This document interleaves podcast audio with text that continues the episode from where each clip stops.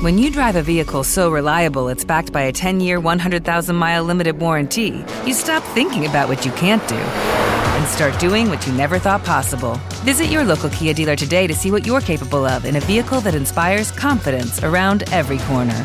Kia, movement that inspires. Call 800 333 4KIA for details. Always drive safely. Limited inventory available. Warranties include 10 year 100,000 mile powertrain and 5 year 60,000 mile basic. Warranties are limited. See retailer for details.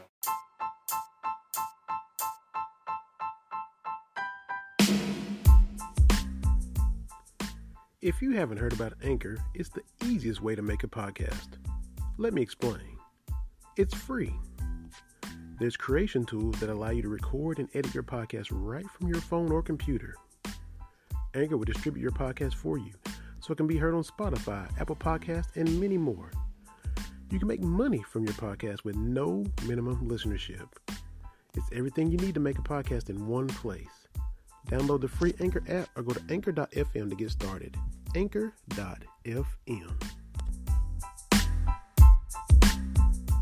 Blog Talk Radio.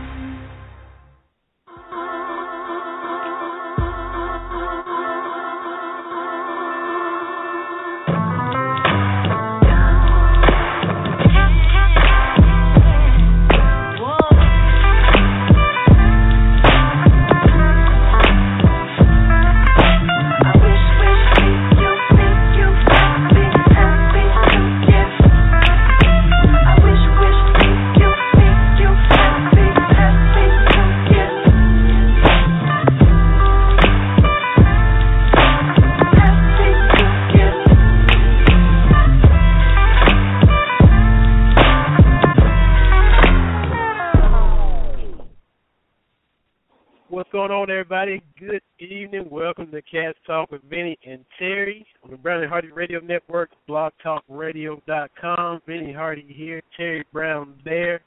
TB, how's it going, man? I'm doing good. How are you doing today, Vinny? Man, can't complain because, as everybody knows, and as everybody has heard many times, it is game week. But since we come on on Wednesdays, the week is already halfway gone, so we got just half a game week to go until we get the game day Saturday with UK and Louisiana Lafayette.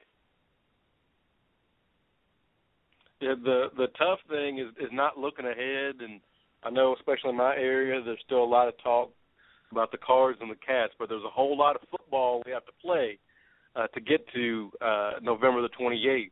It used to be the kickoff of the season years ago, uh, so we would start off with the cards and the cats, but everybody's got to take care of their own business and, and get to Thanksgiving uh, the best way they can. So it's exciting. We know that the college uh, sports season is already underway. The women's soccer team is playing, the volleyball team is playing, and and now with the football team ready to unveil its upgraded roster and upgraded facilities, uh, the Big Blue Nation is, is very very excited. Absolutely, and we'll get into the, the roster talk, the new Commonwealth Stadium talk, because uh, there'll be news on all of that. Mitch Barnhart gonna be on and kind of give a little state of the stadium address before game time gets here.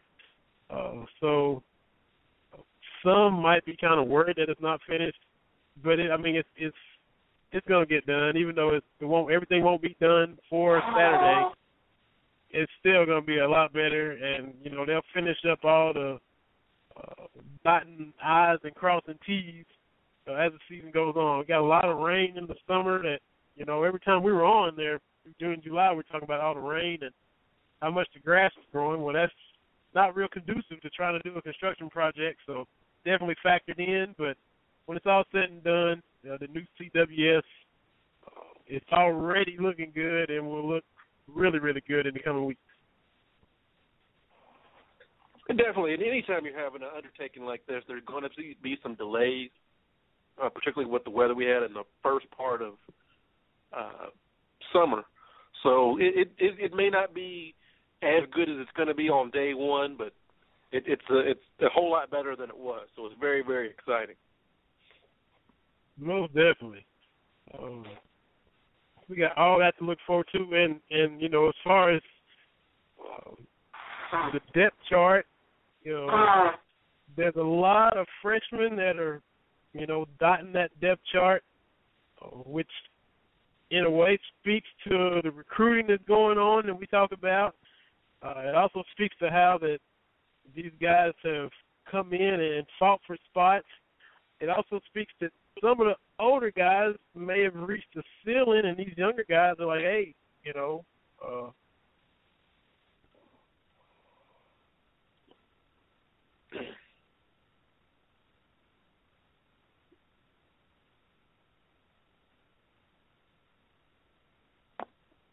Are you there, Vinny?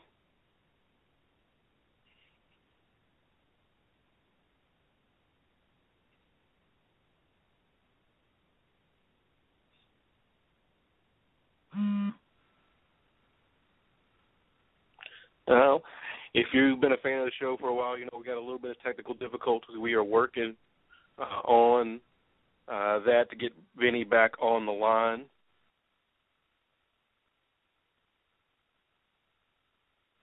So we are working uh, through that. But like we said, we've got a lot of stuff to, to take care of.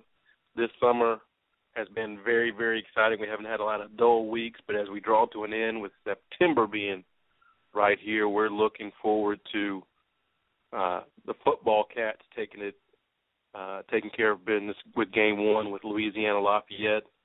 The mighty Raging Cajuns coming to town this Saturday to start off uh, a campaign that we are ready to see. This is year three of Stoops. We've seen improvement with the record from year one to year two. Uh, so a lot of folks, you know, Vinny and I were not by ourselves when we picked eight and four. I know eight seems like a a generous amount, but I still feel pretty confident uh, with that. So that'll be exciting. Uh, before that uh, is the uh, women's soccer game. Uh, Kentucky Louisville will be playing Friday evening at the Bell Complex. Uh, I'm going to be able to check that out with the family.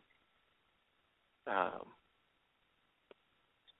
Coach John and his ladies are going to go for five straight victories in this series. They haven't lost since before Anthony Davis uh, came to town. So definitely want to uh, definitely want to see the ladies uh, continue that and, and move forward. But a lot of things to cover. The NFL season will be starting soon. A lot of things on that front. Uh, also, uh, Serena Williams going for her Grand Slam. It's, the U.S. Open has started, so there's a lot of things uh, on the on the agenda uh, for tonight. Uh, American Pharoah actually lost in the Travers Stakes uh, over the weekend, so his record has has been uh, has been blemished, but still, I think that uh, he's doing. He, he's going to be able to retire and, and still be able to do a, a few things. So, uh, but while we're taking care of these technical difficulties, let's take a quick break and see if we can't get back on track.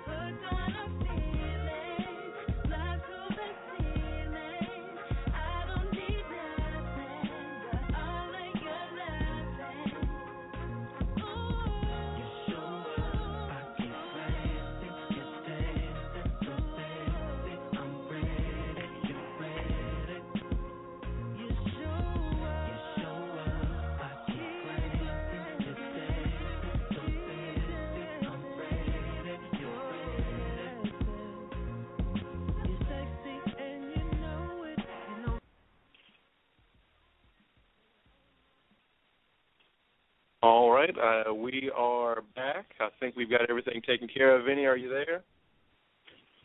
Yeah, yeah. This phone just kind of started updating and resetting, and it just had a temper tantrum, and I was powerless to stop it. So, hey, technology, baby. so well, good. Glad to, glad to have you back. I just kind of went over an overview of things going on from Serena to uh, American Pharoah losing over the weekend till the NFL season started. So there's a lot to a lot to cover, even including the Wildcat uh, hitting the gridiron. Uh, Coach John and the UK women's soccer team, they are uh, taking on Louisville this weekend, going for five straight wins in the series. So they have not lost to the Cardinals since before Anthony Davis got to town. So very exciting. Yeah, that's that is. I got to get up there uh, and watch the soccer game, see the new complex.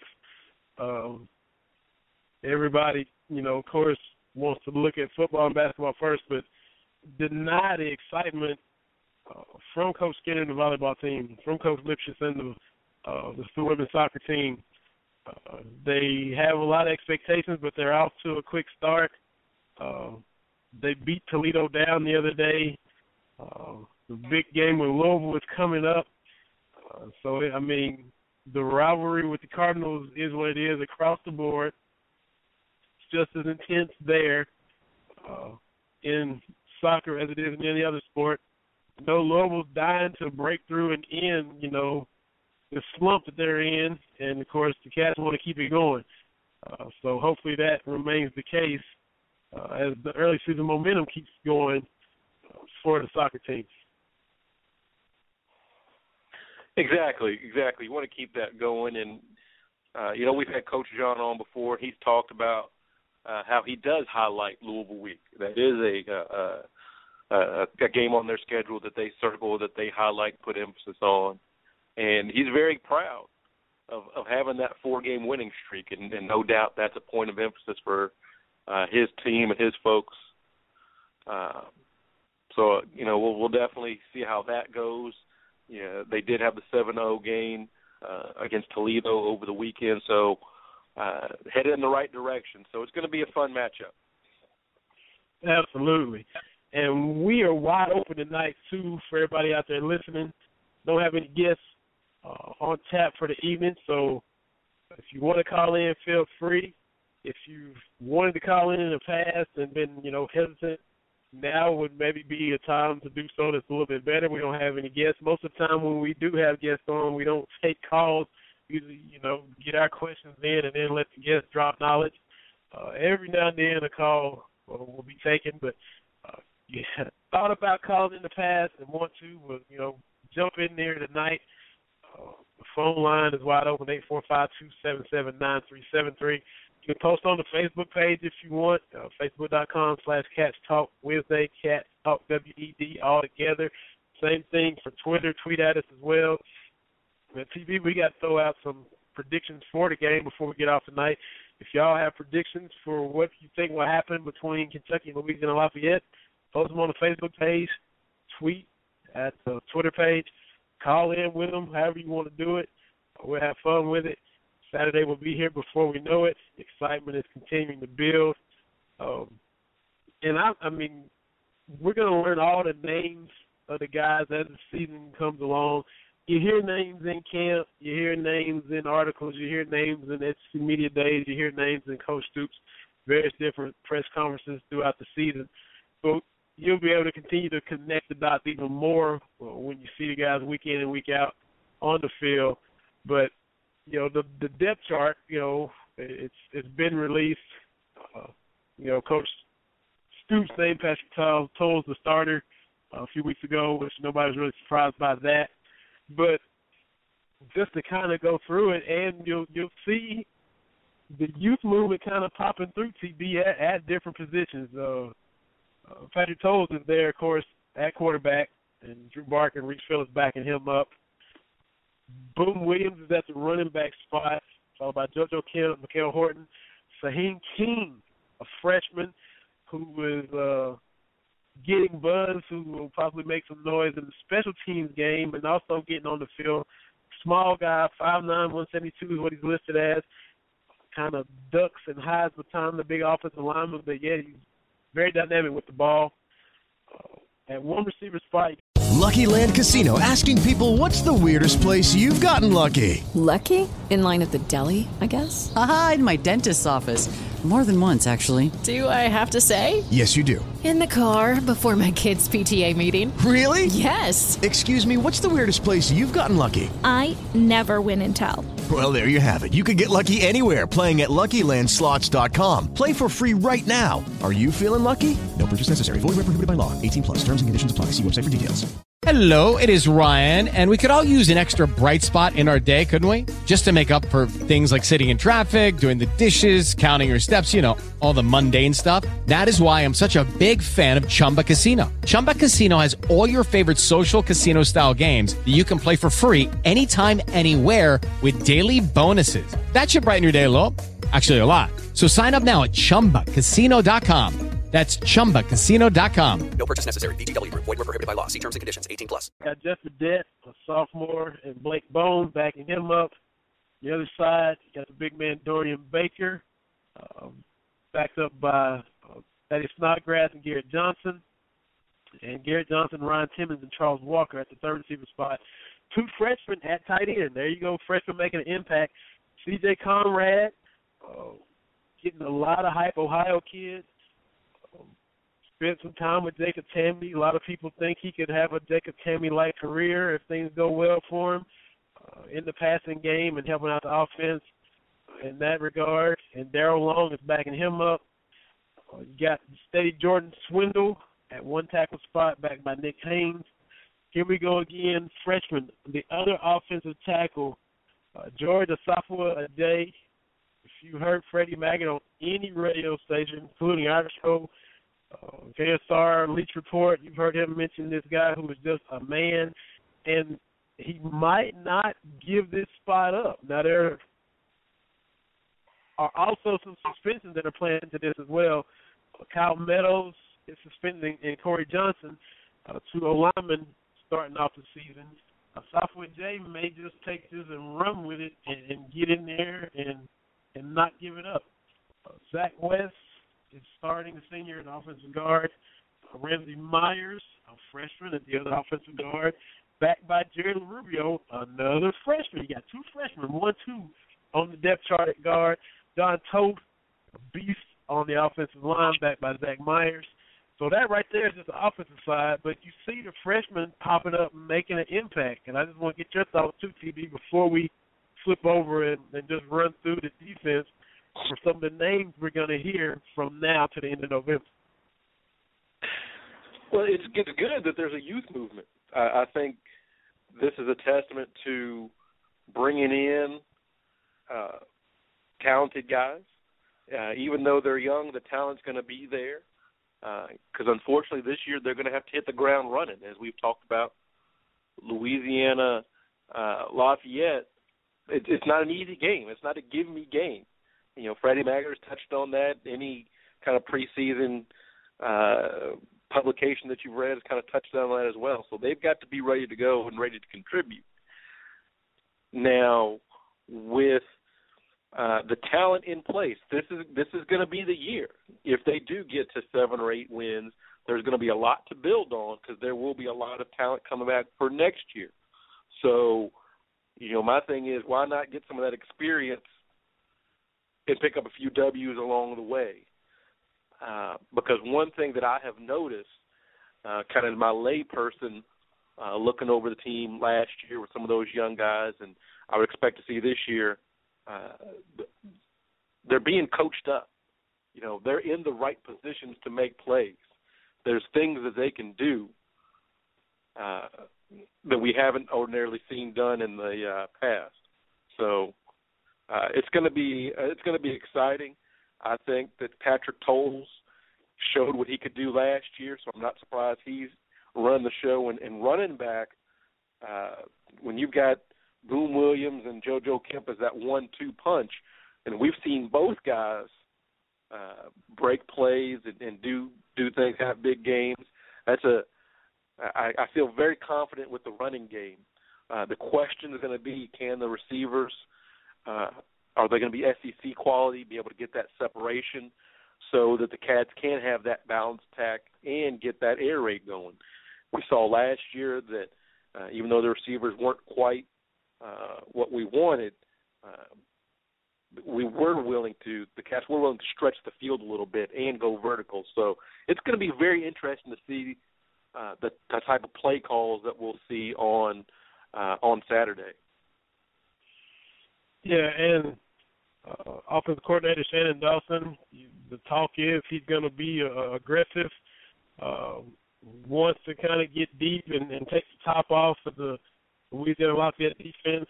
Um, I need to pull it up, but I think they have a starting corner that is suspended. You know, Kentucky, uh, as mentioned, is with Kyle Meadows and Corey Johnson suspended, and in, that's in addition to Jason Hatcher, who we knew for a while is going to be out for the first two games. He'll be back uh, for the home game against Florida. But the Raging Cajuns have a starting corner that is out, so no doubt, you know, Patrick Towles and, and Coach Dawson will want to try to pick on the replacement, you know, and, and test him out from the get go and be aggressive. And the offense has kind of been tasked to put up a lot of points and maybe carry the defense. The defense kind of comes together and gets its feet under it. Uh, we'll see if that plays out as well, and look for them to be more physical in the run game, like you mentioned, uh, with Boom Williams and those guys, and that'll take away Towles having to tuck it and run it as much as he did, even though he's a big sturdy guy. You still want him back there kind of picking the offense apart more with his arm and trying to pick up yardage as much with his legs, even though we know he ain't scared to do it. Yeah, it, it, it's going to be interesting to see. And I, I think what most people like about the the Mumme era, although it didn't end well, it was fun, it was exciting, and they took chances. Uh, for so much of Kentucky's history, it's been a a, a, play not to lose. Been very very conservative. It, it's like watching a, a basketball team go to the the four corners offense and, and try to win that way. Uh, but now we see that the talent is on the rise in the program, and now those guys can uh, offensively can take some shots. You know, they can put some points on the board, and you saw that with the game last year uh, against Louisville. That they were able to do that, put points on the board, put pressure on the other team, not just defensively, uh, but with the offense. So, uh, and that's what we want to see. If you're going to go down, you go down swinging you go down scoring 30 points a game. That's that's what we want to see, and, and I think we're gonna uh, we're gonna see that starting this year. Definitely, definitely.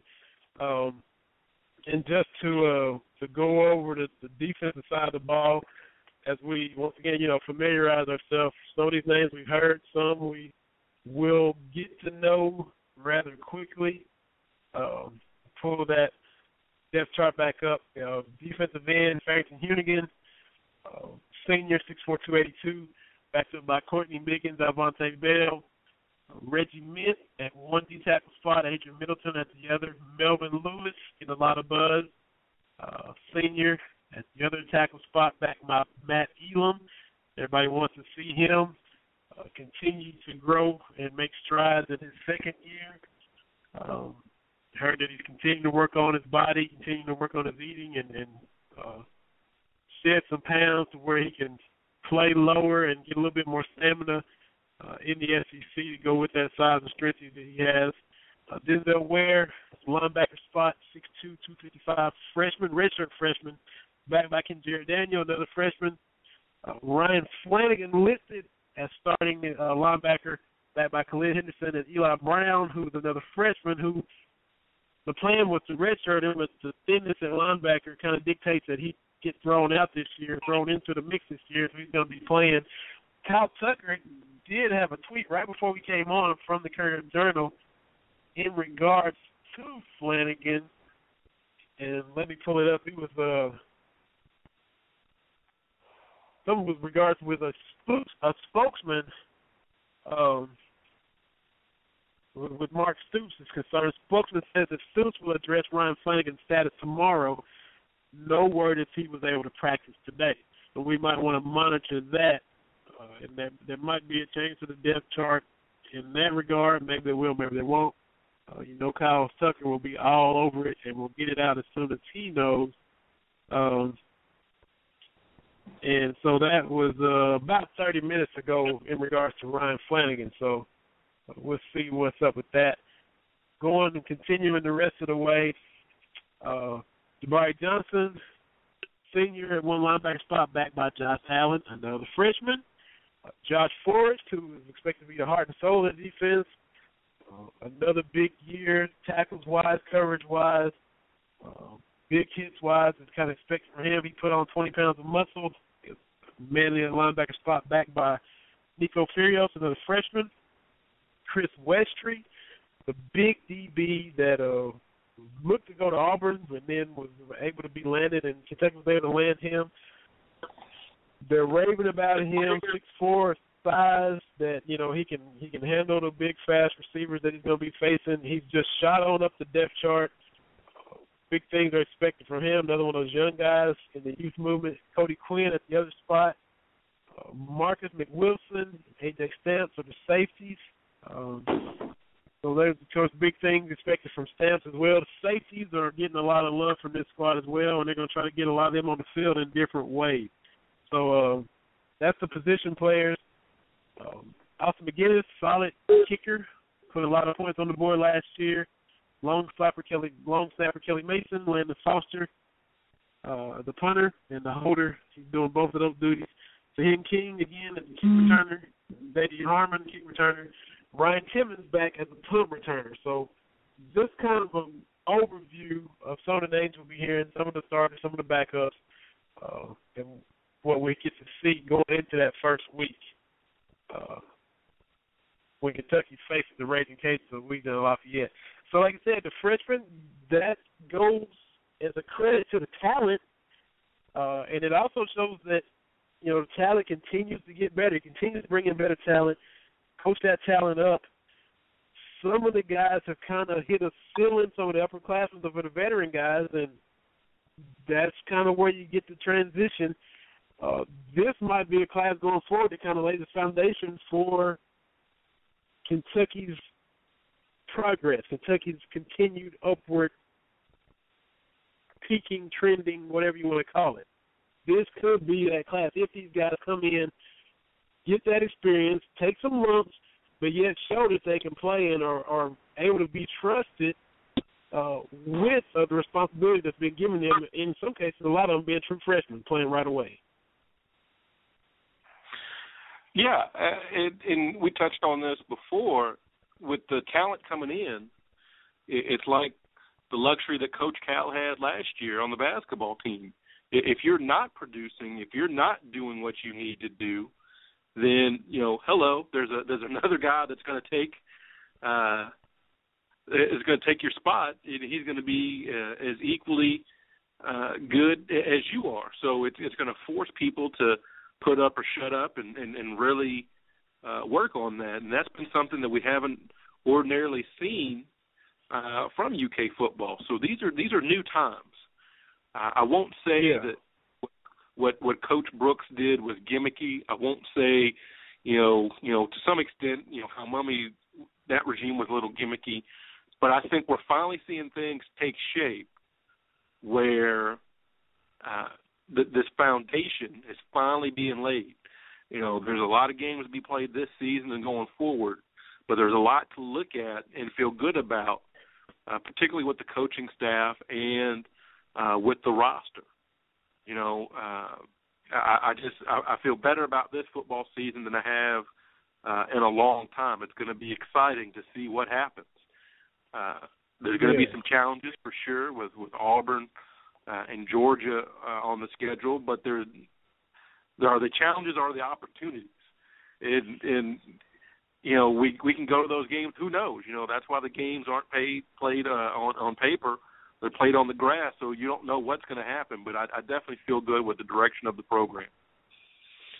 Most definitely, most definitely. You and you know we made our picks a couple of weeks ago. I want to get into that, kind of revisit that in a in a few minutes, um, because everybody knows our picks, and uh, we both ended up with eight and four, but we both with our head and realized that if it's another, I mean, it could be another five win season, but yet you see improvement and you see things going in the right direction.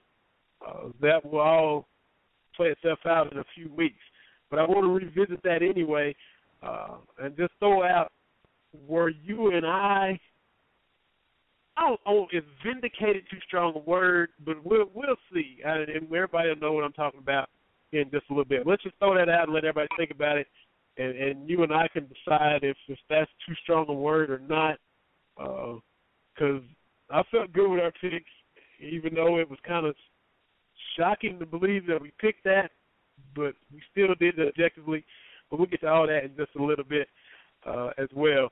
I want to get to the VMAs in a few minutes too, because you were brave enough to, I think, watch them or at least tweet about them. So we'll we'll throw that out there because that was some little pop culture news that uh, had people talking, if you will. Right click too. You mentioned Serena in the overview when I had, you know, my phone was revolting against me. She is on her way uh, attempting to win a calendar Grand Slam, win every major in the calendar year, starting with the Australian Open uh, in January, to the French Open, to Wimbledon, to now the U.S. Open. Um, she was down four to none, uh, four games to none in the first set today to Kiki Bertens, uh, I think from the Netherlands. Uh, stormed back, won the first set, then won the second set. Um, but she's kind of getting, I don't know if, if hated the word, she's attempting to tie Steffi Graf for the most majors ever, like we talked about last week, to tie her at 22. And you see stats pulled up of her record and her matches compared to Steffi Graf, how many sets Serena has dropped compared to Steffi Graf. With Lucky Land slots, you can get lucky just about anywhere. Dearly beloved, we are gathered here today to. Has anyone seen the bride and groom? Sorry, sorry, we're here. We were getting lucky in the limo and we lost track of time. No, Lucky Land Casino, with cash prizes that add up quicker than a guest registry. In that case, I pronounce you lucky. Play for free at LuckyLandSlots.com. Daily bonuses are waiting. No purchase necessary. Void where prohibited by law. 18 plus. Terms and conditions apply. See website for details. Okay, round two. Name something that's not boring. A laundry? Ooh, a book club. Computer solitaire, huh? Ah, oh, sorry. We were looking for Chumba Casino. That's right. ChumbaCasino.com has over 100 casino style games. Join today and play for free for your chance to redeem some serious prizes. ChumbaCasino.com. No purchase necessary. Full prohibited by law. 18 plus terms and conditions apply. See website for details. Uh, heard other shows talking about the talent being watered down. She doesn't have as much rank competition, as much top 10 competition as Graf faced. Uh, the match before Serena's match this afternoon, the girl withdrew after a set and a half, I think it was. Uh, I think Sharapova, did Sharapova withdraw too already, if I'm not mistaken? So that kind of, you know, another threat removed from the field. What I'm trying to say is none of this is Serena Williams' fault. She still got to go out and play, still got to go out and win. Uh, kind of like people try to knock the Warriors uh, for the path that they had to the finals. You did have Durant injured. Oklahoma City wasn't the same team but they still had to go out and and beat the teams that were there. A lot of people thought the Clippers was going to beat Houston. That didn't happen. But people still want to forget that Houston was the two seed in the West. Golden State still had to go through the second best team in the conference in the conference final. Are you seeing that kind of wanting to just pick everything apart and detract, even if she's en route to possibly uh, another historic run at 33 years old? and, and this is where we are in in in the culture, uh, particularly in sports. We we just can't appreciate greatness. We we just can't see someone who's going to do something that's rare uh, with the calendar year Grand Slam without without setting it up to to take it apart. like even though uh, LeBron James lost in the finals, most people with a brain saw what he was doing in the finals and said, "This is an all-time great performance, win or lose." But we'd already kind of set it up that you know he lost and what's wrong with LeBron and this, that, and the other, and we're kind of doing the same thing with with Serena because even though Sharapova has withdrawn, Serena's beaten her like 14 straight matches. I mean, it's it's not. yeah. Even if she was in it, she's not competition for Serena Williams. Okay, that is, and, and we're to the point where she is so good that even though she's playing these ranked players, there's a gap. There's a noticeable gap between her and the rest. That when she's at his at her best, she's unbeatable. When she's at 75%, you've got to bring your best game to beat her. I mean, a lot of things have to go right for you and wrong for her. That's where that's the level she is, and you have to take in consideration she's doing this at a, an advanced tennis age. And you know, we covered this last week. She had that that Tiger Woods like uh, like gap where she was kind of she was she was off the map. She was you know she had some injuries and illness and that kind of thing, and wasn't a world class tennis player. But she reinvented herself, and she's right back to, to winning it again. And what struck me, and I think it was was it the New York Post or I can't remember that article about uh, Serena Williams and her contemporaries. They don't want to put the work in. They're, they're more consider they're more concerned with looking good than being a world class athlete. You know, Sharapova doesn't want to lift more than five pounds. Uh, well, that's why you've lost 14 straight times to Serena Williams. That's why. So I don't think it's so much that Serena's have. They don't want to be competition for whatever reason. Uh, a lot of these ladies are more concerned with their appearance than being world class athlete. So I think that is a little asterisk on there. But what Serena's doing is amazing. Is amazing. Yeah. So yeah. let's not start nit- nitpicking and all this kind of stuff. If the goal is to, to to beat the team, beat the player you face, and you do that, hello, that's a that's a that's a win. I mean that you know whether you uh, if you uh, are a freaky fluky champion like NC State in '83, or you march through like uh, you know the Cats in in '96. Uh, however you get that trophy, you're still a champion. It doesn't matter if if you can beat this team of this era for this year, you are the champion and, and no one's going to take that away from you. You don't lose it the next year. You you win that. So she's doing what she needs to do, and it's just sad that I don't think she's getting her full due uh, in in the media. Yeah, yeah, like just so quick to to tear down or look for ways to to just overanalyze everything. Um, but yeah, that's happening already. So um, we look to see what she does in the next match, and, and hopefully she can just close that out and get that calendar grand slam and add another major to the trophy case.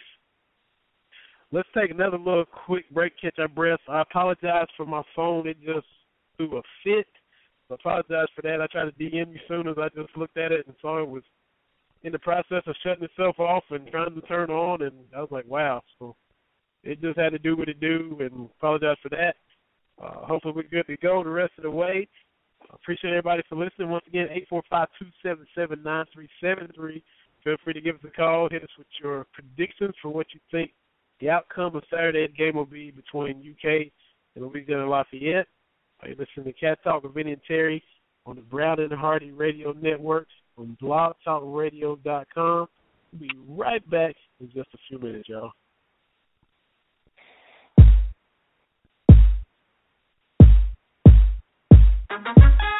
You show up, I keep you're dancing so.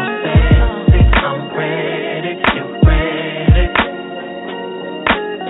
Slow dancing on the floor, ain't no place I've be. I go. And when you move, the whole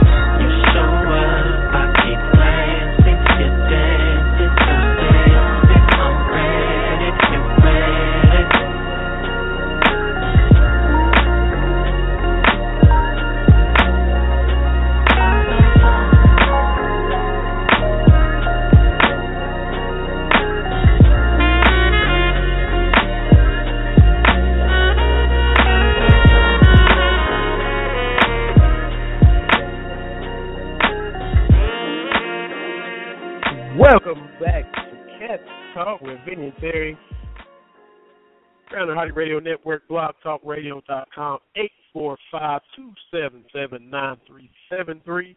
Feel free to give us a call, give us a tweet, give us a post, whatever you want to do. Game week, game half week, since it's Wednesday, whatever you want to call it. Saturday, 7 o'clock, not a noon kickoff that so many of us dread when you go when you got to try to tailgate from 8:30 and, and get out there and, and still be sleepy. I heard our friend Michelle uh, the other night on their show, Big Blue Juice. Uh, she's gonna be out there at Commonwealth for the first game, and she was happy that it was starting at seven.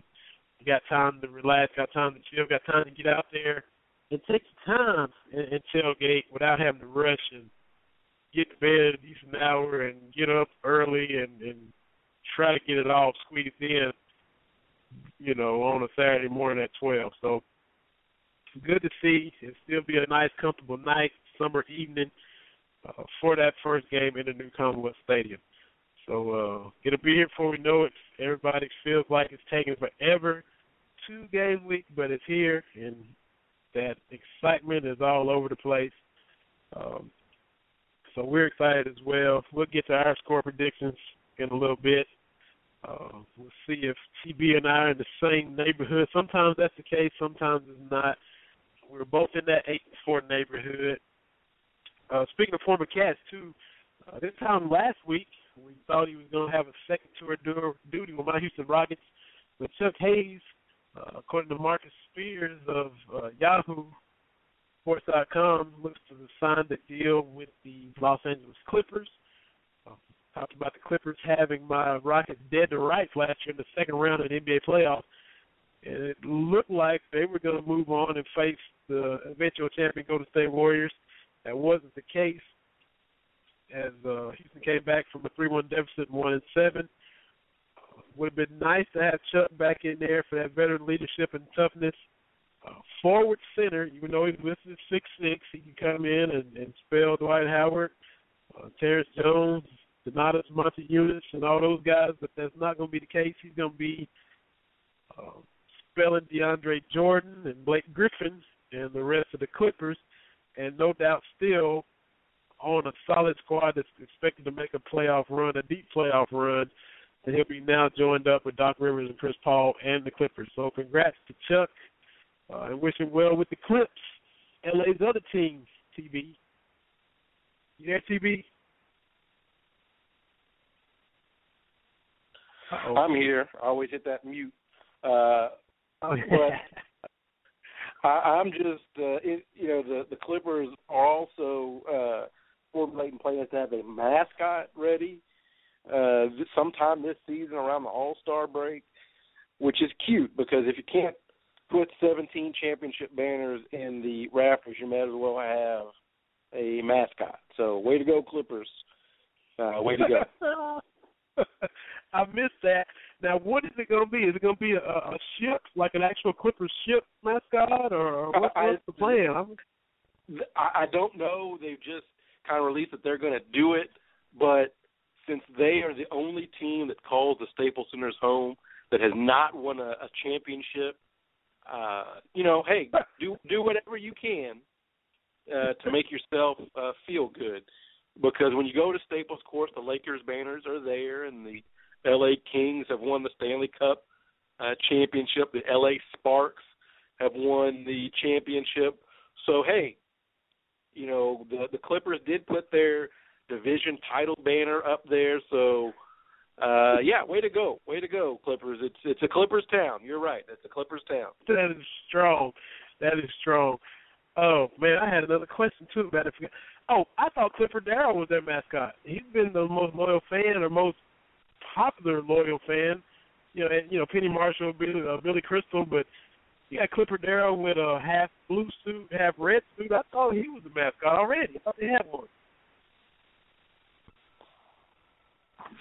Yeah, but this hopefully it's not like the Pelicans mascot, that scary hell beast kind of thing, that that creepy pelican with the creepy bait. That is just something out of nightmares. Uh, so I, I don't know exactly what they're going for. Uh, I really didn't think mascots were a huge, huge thing in the professional levels, but you know, hey, you know, I, what what do I know? Yeah, Pierre the Pelican just just just kind of didn't hit a home run with the first edition, and then when they redone him, it's still you know uh, not really doing it. That's great. Uh, the Phoenix Suns Gorilla, that's kind of one that's been in the pro game that's kind of popular. Uh, everybody, I think Charles Barkley used to always punch the Denver Nuggets lion or whatever that is in the face. Uh, the Rockets do have a mascot. Um, Judy was boring. Hello. Then Judy discovered ChumbaCasino.com. It's my little escape. Now Judy's the life of the party. Oh, baby, Mama's bringing home the bacon. Whoa, take it easy, Judy. The Chumba life is for everybody. So go to ChumbaCasino.com and play over 100 casino style games. Join today and play for free for your chance to redeem some serious prizes. ChumbaCasino.com. No purchase necessary. Void where prohibited by law. 18 plus terms and conditions apply. See website for details. Okay, round two. Name something that's not boring. A laundry? Ooh, a book club. Computer solitaire, huh? Ah, oh, sorry. We were looking for Chumba Casino. That's right. ChumbaCasino.com has over 100 casino style games. Join today and play for free for your chance to redeem some serious prizes. ChumbaCasino.com. No purchase necessary. Void where prohibited by law. 18 plus terms and conditions apply. See website for details. the Phillie Phanatic in in baseball was you know uh, pretty popular. Uh, those kind of come to mind. You got the things in Milwaukee, the presidents that come out and race, or the the, the sausage and the bratwurst and all that that come out and race. In Washington, it's the presidents that do the same thing that run Yeah. around the outfield grass. Uh, the Right. Nationals have kind of copied what the Brewers have done for years and years and just kind of adapted it to the DC, put a little DC twist on it. You know, and Milwaukee got the whole bratwurst thing and the sausage thing, but you know that's I don't know that's it's different, but you know those those kind of come to mind.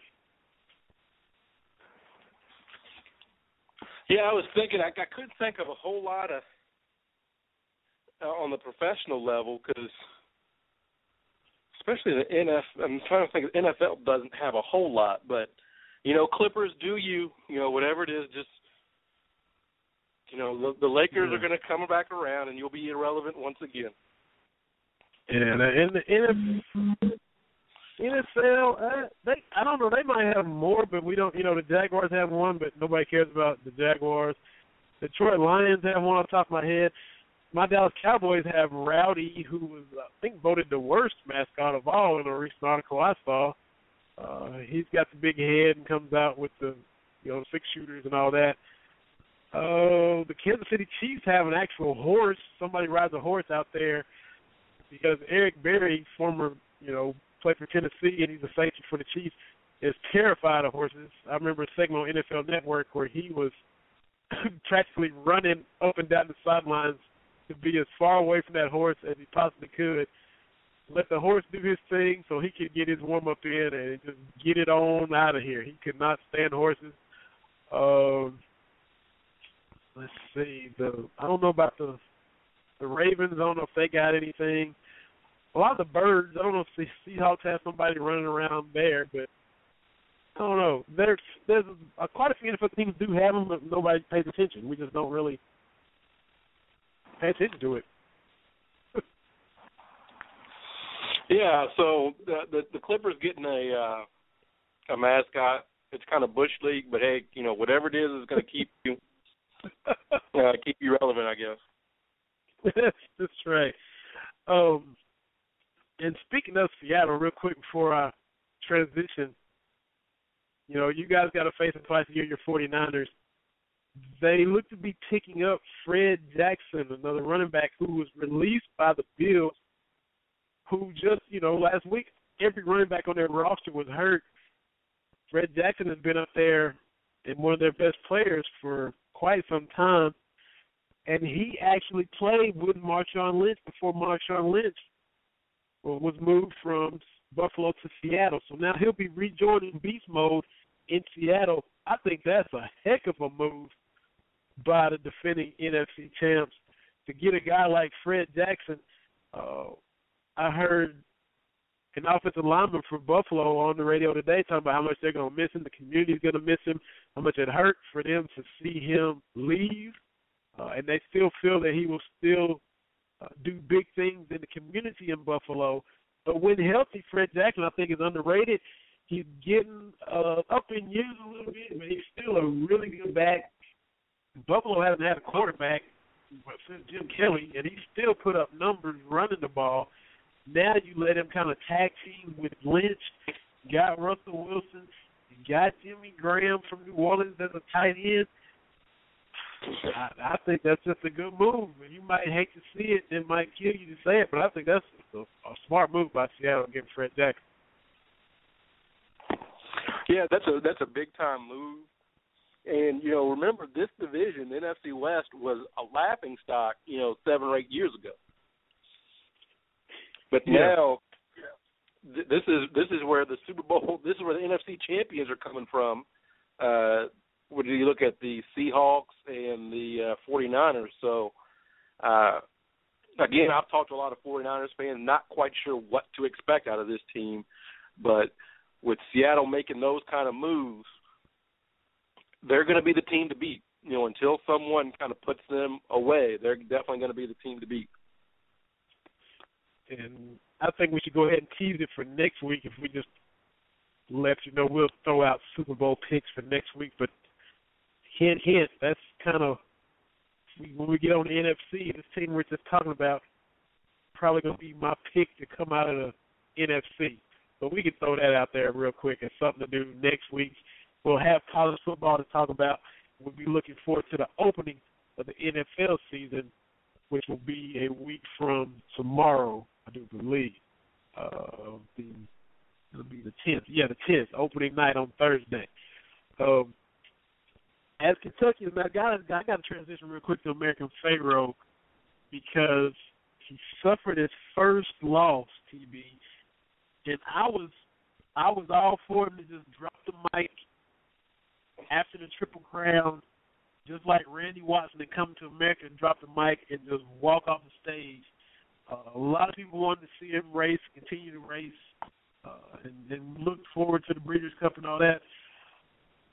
I was just, I just wanted to stay healthy, I, and I wanted him to stay undefeated. The undefeated is now gone. Uh, just wanted to finish his career healthy, but uh, hate to see him take that loss. Yeah, it was one of those things very similar to uh, what I was saying about Serena Williams. It was going to take a lot of things for the opponent and uh, for American Pharoah to lose, and that's what happened. Uh, but now they can just regroup and, and get ready for the Breeders' Cup and hopefully win one, win one more. But loss or no, undefeated or no, no one's going to take that triple crown away. You know, he's still going to have a good life after racing. Uh, so, but it's still hard to see a, a good horse go down. Yeah, yeah, and uh, the stat was that the last Triple Crown horse to win this race that uh Pharoah just participated in um, was 1941. So this race has been known to jump up and bite. Uh, the Travers has been known to, to jump up and bite Triple Crown winners. So it's not the first time. But I was just all about, hey, drop the mic like Jackson High Randy Watson, sing, sing Whitney Houston, Greatest Love of All, and walk off stage. That was me, but it didn't happen. That I was in that camp. I, I think I was a minority. Everybody wanted to see him continue to race after the Triple Crown, but uh, I was like, man, hang it up. And but uh, you know, he he went out there and lost. Just finished the Breeders' Cup healthy, and then enjoy stud life after that. Well, let me just say, he's going to enjoy stud life regardless. So, so that's not a that's not a problem at all. But definitely, uh, I, I say keep racing. Just just keep racing.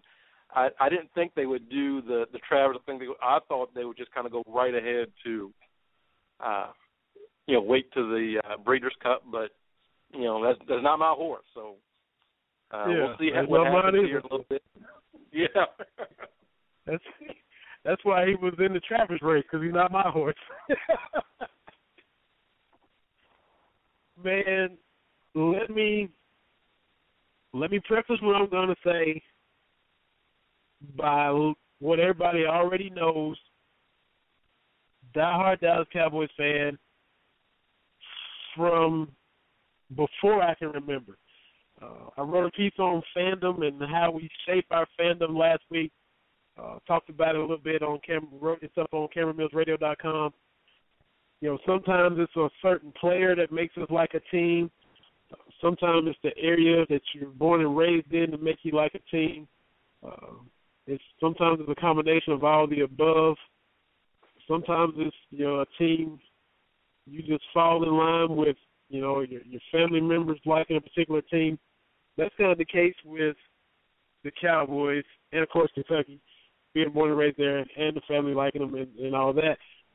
Because with the Cowboys, it sounds crazy. I don't I don't have a favorite Dallas Cowboy player. it's not like I liked him for a player. When I was little, I loved Too Tall Jones because I was like, wow, a six nine defensive end that is awesome. He's got a nickname, it's Tuthal. That is awesome. And then, you know, I kind of moved on from him to like Herschel Walker when he was there for a minute, and then Emmitt Smith, and then all the rest of the guys. I don't have a all-time favorite Cowboy like I do Dale Murphy with the Braves, like I did Dominique Wilkins with the Hawks, Hakeem Olajuwon with the Rockets. I just always liked the Cowboys. That said, seeing the Washington Redskins struggle and stumble and bumble never gets old, no matter what twists and turns and, and plot, you know, thickenings that they have with coaches and players and front office and house cleanings and Daniel Snyder trying to buy a team. It never gets old. But having said all of that, this and it's I can't believe it. A ten to me just feels a little sorry for RG three. With all of this just more drama that he's having to deal with, not going to be starting. Kirk Cousins is starting for the year. The splash that he came into the league with, they gave up draft picks and all that to get him, uh, trading with the Rams. He came in in 2012, I think, and led to the playoffs. They played the Cowboys in one of the season finales. It was the, one of the many Dallas Cowboys win and you're in the playoffs, lose and you're going home type games that Dallas lost. That whole eight and eight mode of just spinning their wheels. RG three was killing the Cowboys with the read option. He was just, you know, catching Demarcus Ware on the edge. Do I keep it? Do I fake it? Demarcus Ware was crashing down when he should have been trying to contain RG three.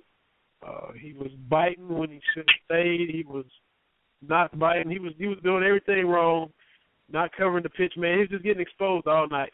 RG three was you know led him to the playoffs. Ended up getting hurt against Seattle in the playoff game, but he's had trouble staying healthy since that great rookie season.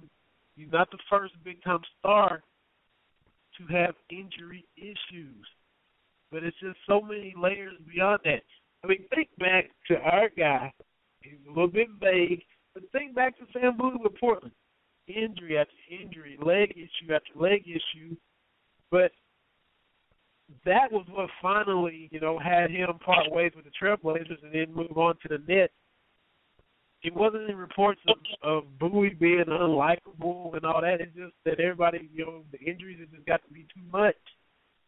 But just all this other stuff about nobody likes RG3, the teammates don't really like him. It's a whole different level of he's on one level and they're on another level, and they don't have his back, and he's unlikable and he's arrogant, and the coaching staff doesn't back him.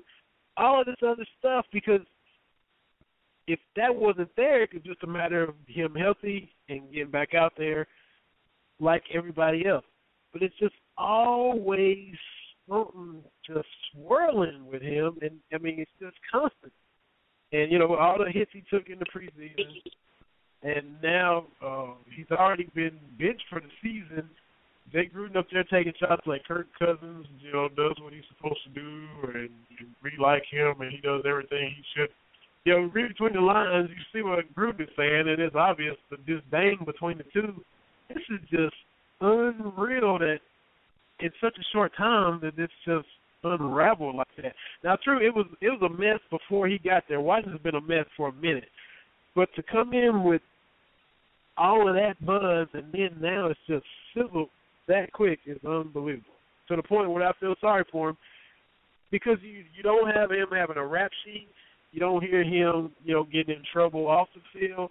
He's articulate, which Terry, you know, that's still sometimes not the case when you look at a you know young black athlete. Me and you have to hold our breath, hoping he just sounds okay talking.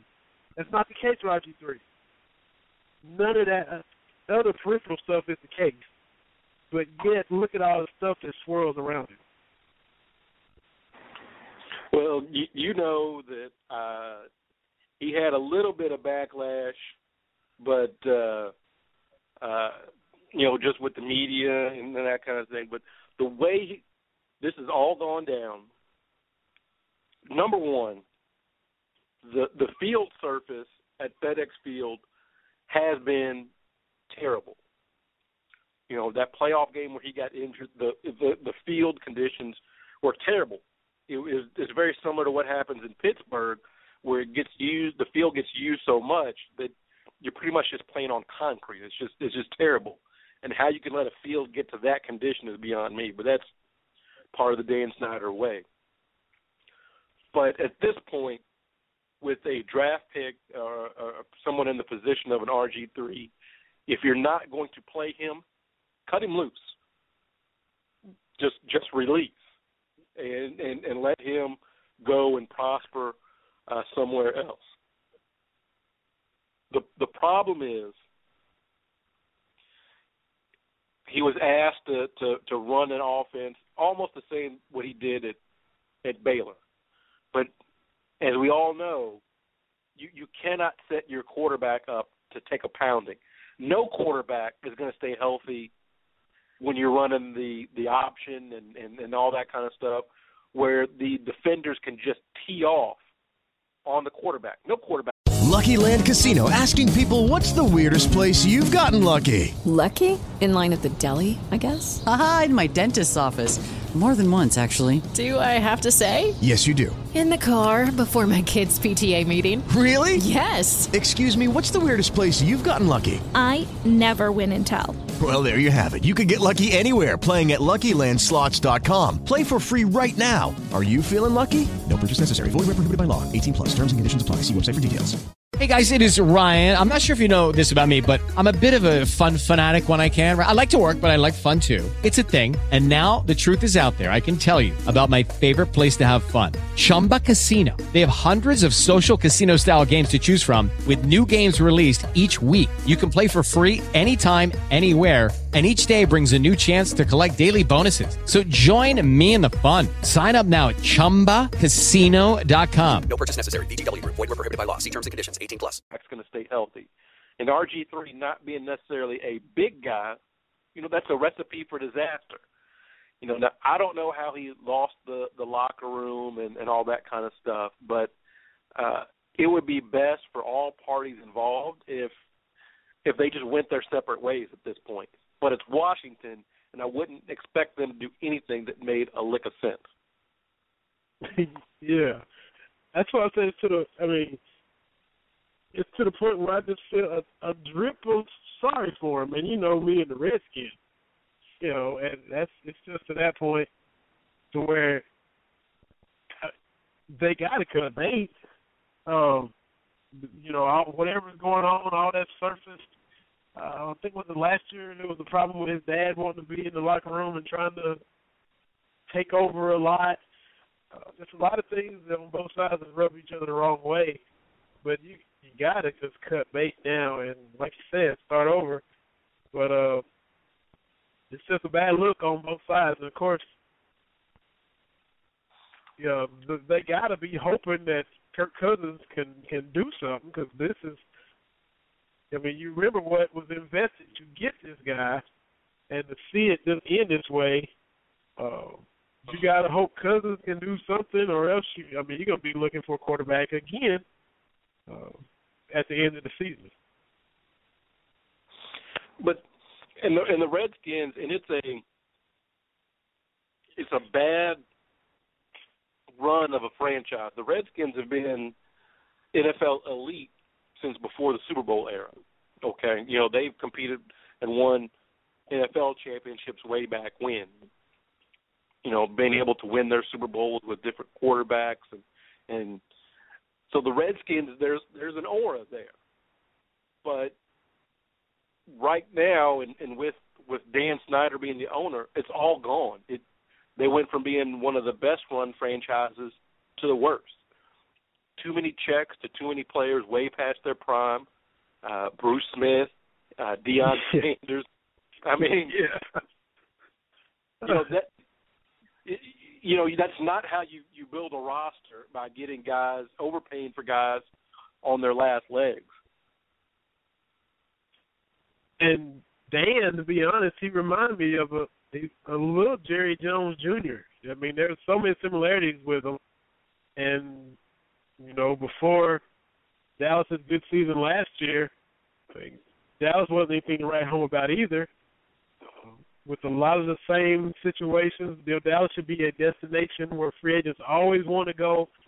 Same kind of elite history and tradition, but you know, there was to me a lot of parallels with Jerry and and Dan Snyder.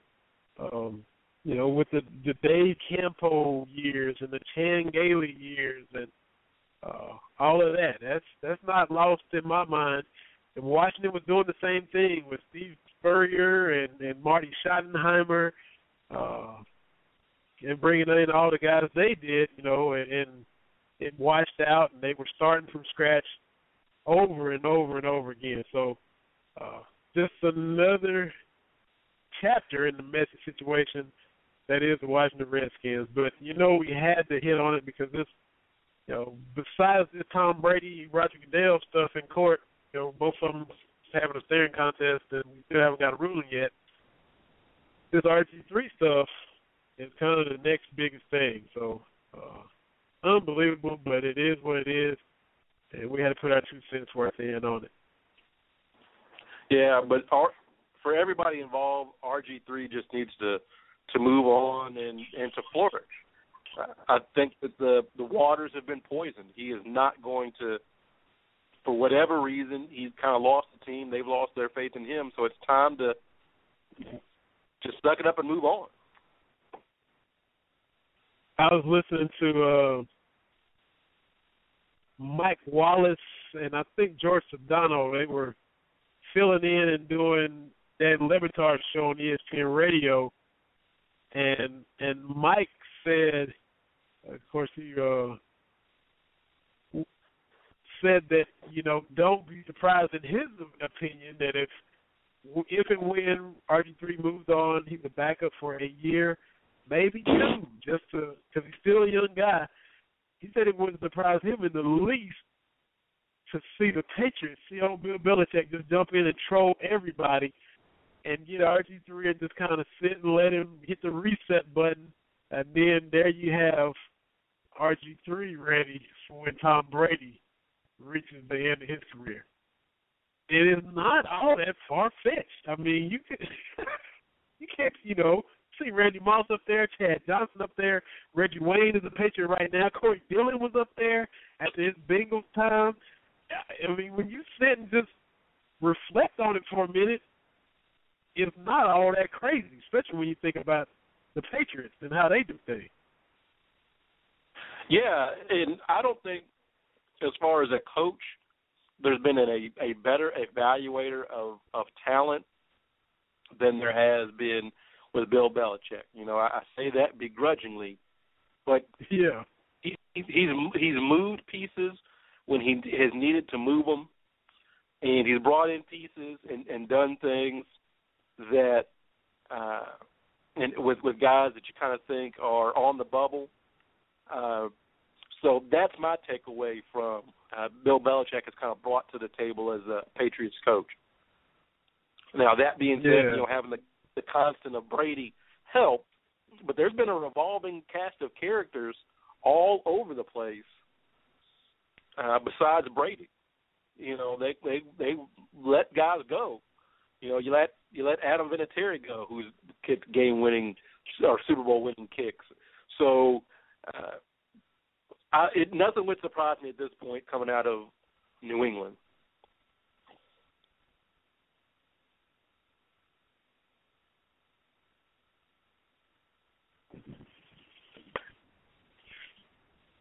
I'm back. That was just my fat finger. I hung up on myself. Technical issue. Apologize. I'm I'm just making up for going a few weeks without some. I'm just getting them all out tonight, just in bunches. Uh, speaking of in bunches, my Atlanta Braves are losing baseball games in bunches. Uh, as bad as you feel about the Orioles, look at the Braves and you'll feel better. They've lost eight straight. Uh, lost seven to three today to the Marlins. The Yankees came in and swept them on Friday. It was fifteen to four. Sunday three to one. No, Saturday three to one. Sunday twenty to six. So even though they're losing, they're still finding ways to just make it exceptionally brutal. You can take solace in knowing that the Orioles aren't the Braves. You know, they're not that bad. So just throw that out there for y'all. I I don't even know how the the Orioles since I picked them. I think they're 20 games below 500, and I be I may be kicked off the Oriole bandwagon uh, at this rate. So they they've got to get in the playoff because they were in the playoff hunt, and, and since I, I I picked them, I've been I've been the kiss of death. Speaking of stats that'll make you and I both feel better, uh, ESPN Stats and Info via Elias Sports Bureau saw this last night. It said that the St. Louis Cardinals, who are currently 86 and 46, are 40 games over 500 for the first time since 2005. So isn't that lovely? Doesn't that just make us feel so much better? Uh, is there a better run franchise in in sports right now?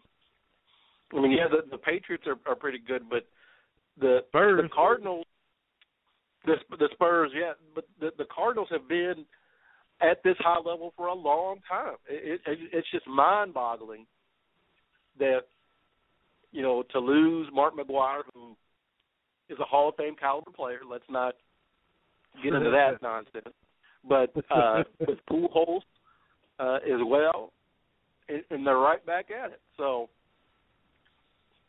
just yeah, a remarkable with a bunch of no names. I mean, my guy Jason Heyward has been traded out there, uh, but he's not, you know, elite star that everybody thought he was going to be yet. But you know, um, Jon Jay and, and Freese and Matt Adams and uh, Matt Holliday was a big player when he was in Colorado. But there's a bunch, a bunch of guys that aren't off the charts. You know, you know, Pujols was a star of stars, but since then, there's a bunch of dudes just just balling. And I mean, it, but yet there they are, year in and year out. Uh, the collection, uh, even when their GM sometimes might have to hack into the Houston Astros stuff like they did this year, but still, yeah, they they are a good run franchise even before that debacle or or drama that happened with that. But you know, you got to give them credit. Because they have a they have a mission. They know what they're doing at every level. It sounds so basic, but it, it it's hard. It, as you see, it's hard for a franchise to do that. It's hard to stay the course uh, because you, you think there's some quick fixes, fixes, some shortcuts, but as you can see by these teams that have been great for a number of years, it's it's not easy. And as a Lakers No. fan, I can tell. Yeah. I never thought Yeah. I would see the Lakers get this low because they've never been this low. The only time they were this low is when Magic retired unexpectedly. They missed the playoffs, but then within a couple of years, they had drafted Nick Van Exel and Eddie Jones, and they had that Cedric Ceballos punch, and they were back right back into the playoffs contending.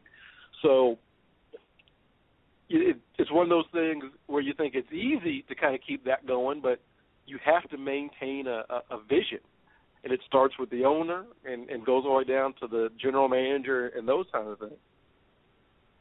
Yeah, and uh, now a lot of the guys they lost to injury look to be be coming back in September, right in time to kind of boost them even more, even higher than they already are for for the playoffs.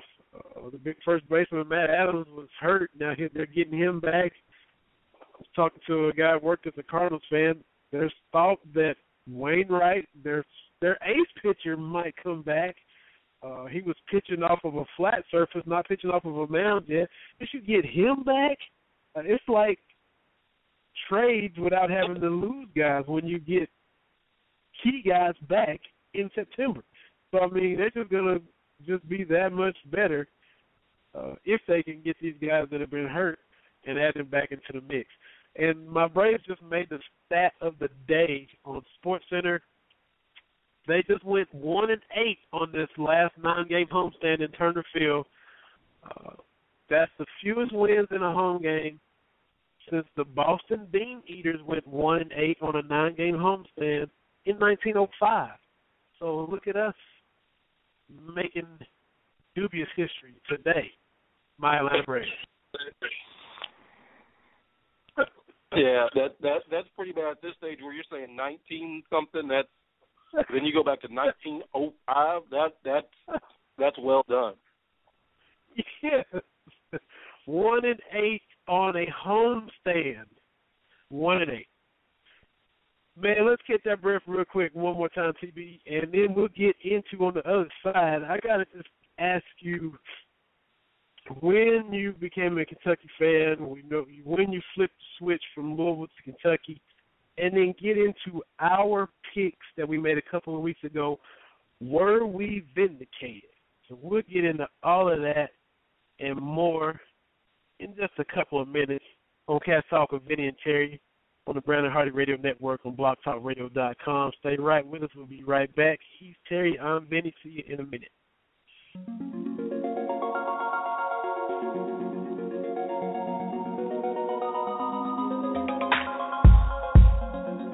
Bora Bora, when you're snoring through the ups and the downs of the day. When you're horny, flip you up and around and away.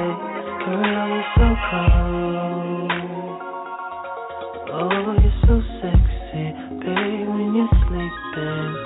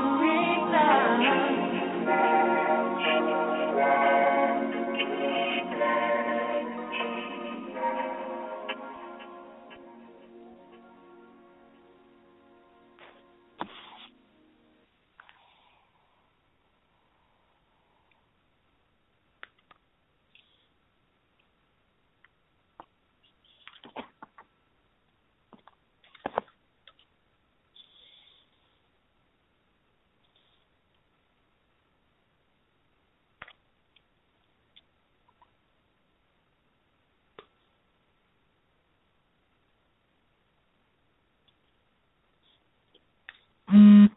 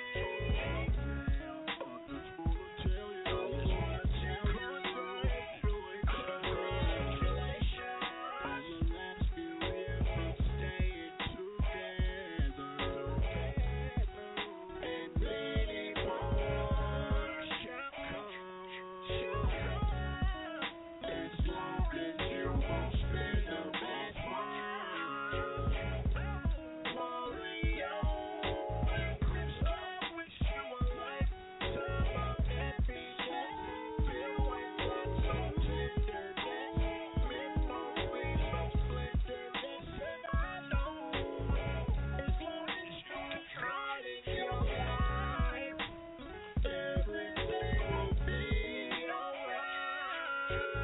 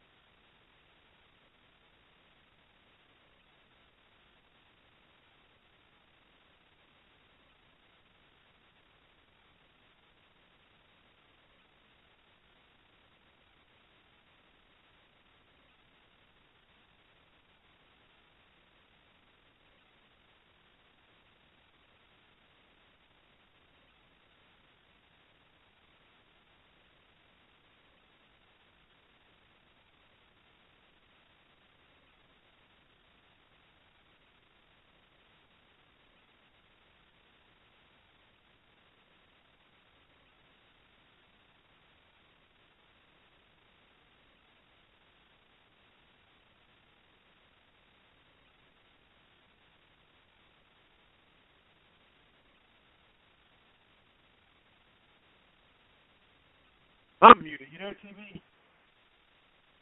You there, TB? I'm here. My bad. I hit the mute button just like you. I've done it before. I'm guilty of it too, and I almost said it a few minutes ago. Um, like technical difficulties galore. That's my third one. I got. I'm sure that I can finish it out these next 34, 35 minutes and without an error. I'm booting the ball all over the place, like the Braves. Like the Orioles. Yes, man. I, I'm I'm getting the ball hit to me in the outfield, and I'm trying to make a diving catch and not succeeding. Then I'm getting the ball and throwing the ball over the cutoff man, and the ball's rolling to the dugout. I'm making two or three errors on the same play right now. What's going on? That's all right. We'll we'll we'll keep you on. what I was trying to say on the mute while I was muted was, uh, you know, a couple weeks ago we both picked Kentucky to go eight and four. We came to that conclusion a little different. We had a couple different wins here and a couple different losses there, uh, but eventually both end up with them going eight and four. Before we get into is vindicated too strong a word or not, just when exactly did you become a Kentucky fan? I know you got family that's in Louisville. You went to UK. I just want to kind of gauge how much suffering you've had to deal with since you've been all in for the blue and white.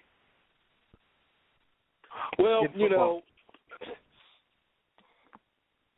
I think uh, you know some people you may not see me as a real Kentucky fan because I was not born into it, but uh, basically I made the decision uh, my senior year to to go to UK, and then uh, that's when everybody started treating me a little funny.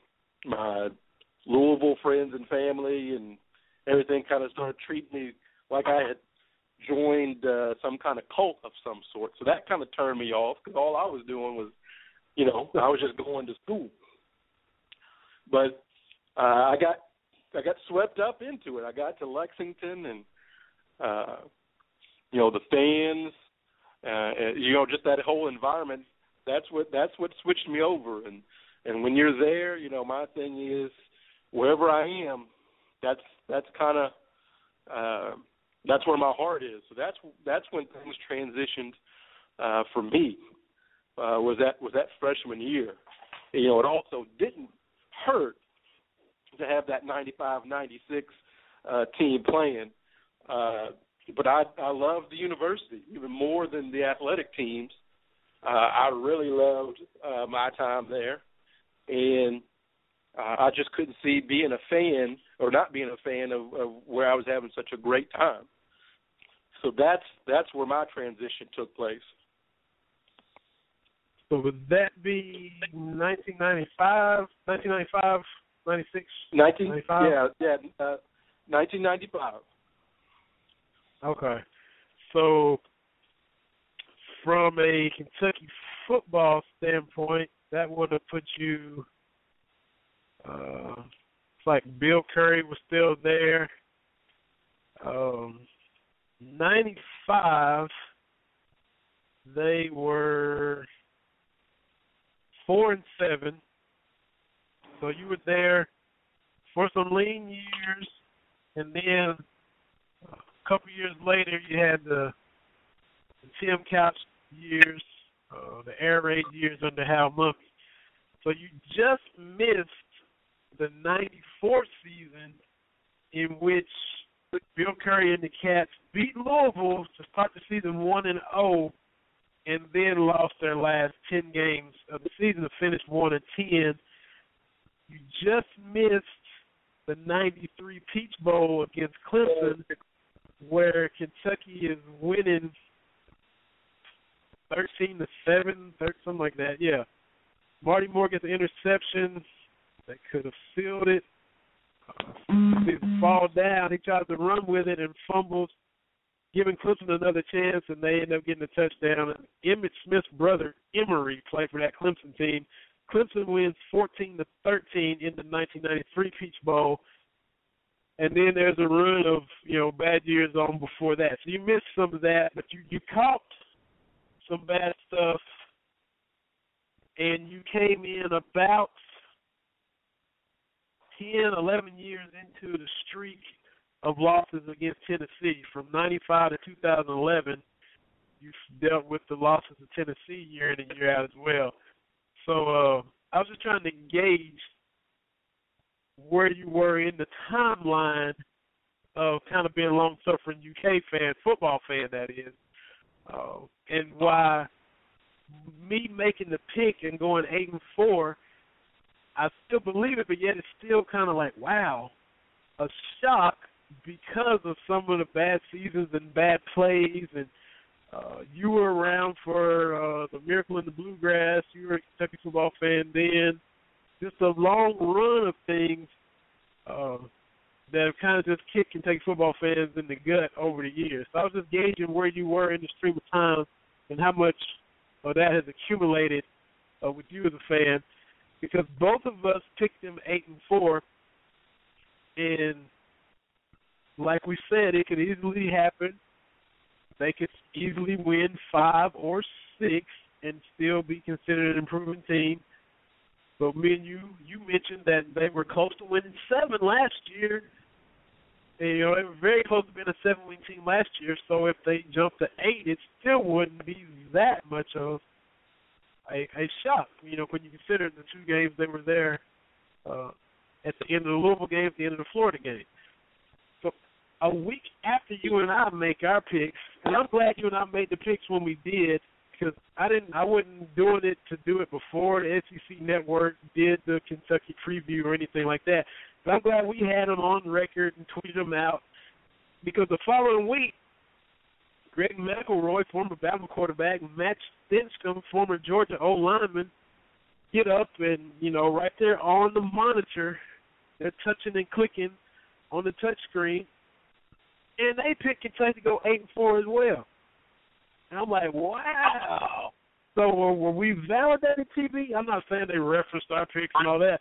I'm just saying those two analysts have Kentucky going eight and four, just like you and I did the week before. That's all I'm saying. Were we vindicated? Is that too strong of a word? Where do you come out on?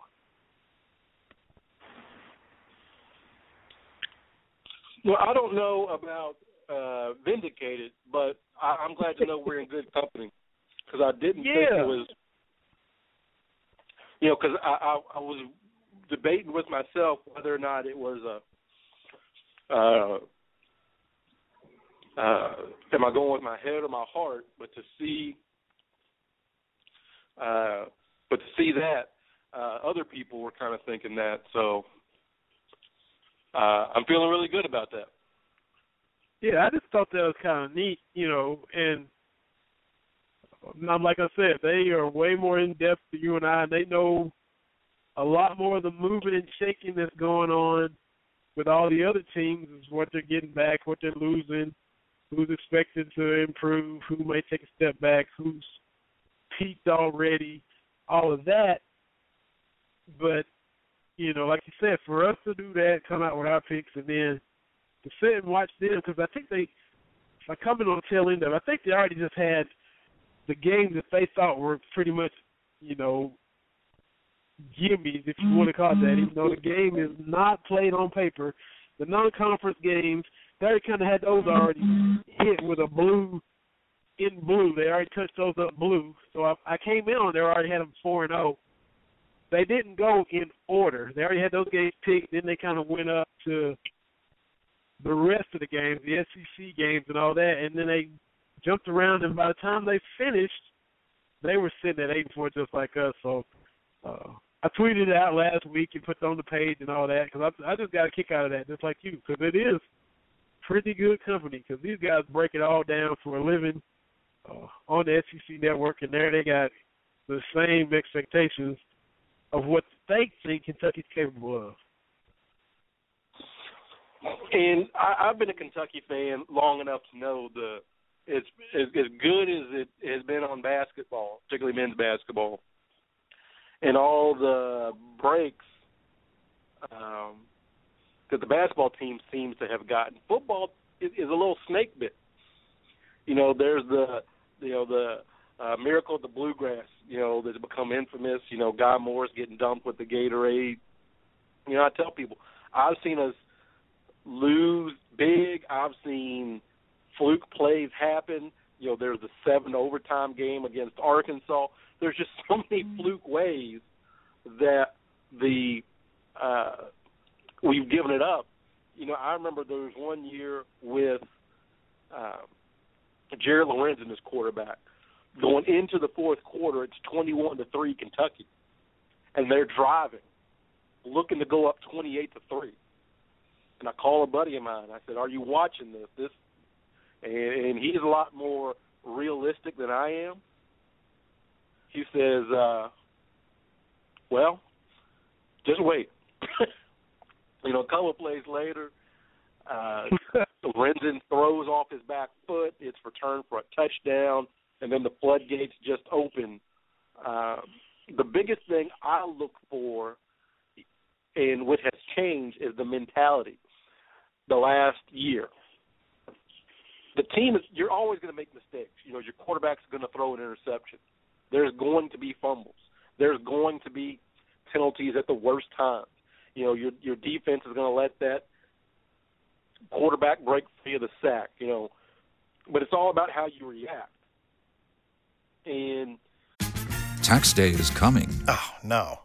But if you sign up for Robinhood Gold's IRA with a 3% match, you can get up to $195 for the 2023 tax year. Oh, yeah.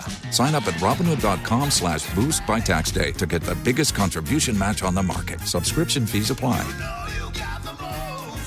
Investing involves risk. 3% match requires gold for one year from first match. Must keep IRA for five years. Robinhood Financial LLC member SIPC.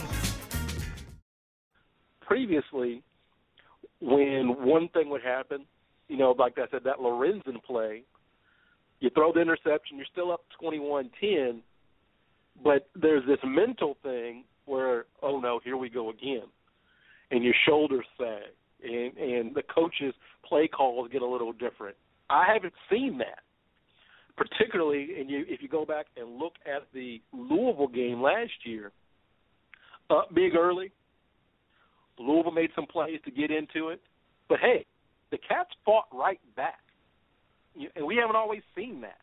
Uh, you look at the South Carolina game last year, where South Carolina made some big plays, uh, but the Cats, I think it was the end of the first half.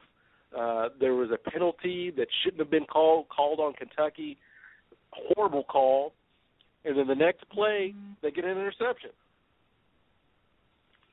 So, you know, it, it's it's it's you let one play lead to two, and, and that's what we haven't seen as much out of this team under Stoops as we have before. Definitely, definitely. I was there for the the four overtime game against Tennessee. Lost fifty-two to fifty. Uh, the kicker, Lones Seiber from Knoxville, is out there with a chance to win the game. It would have been just too too storybook to be true. Then of course the kick gets blocked. You know those those kick the gut plays, like you talked about, the miracle in the bluegrass.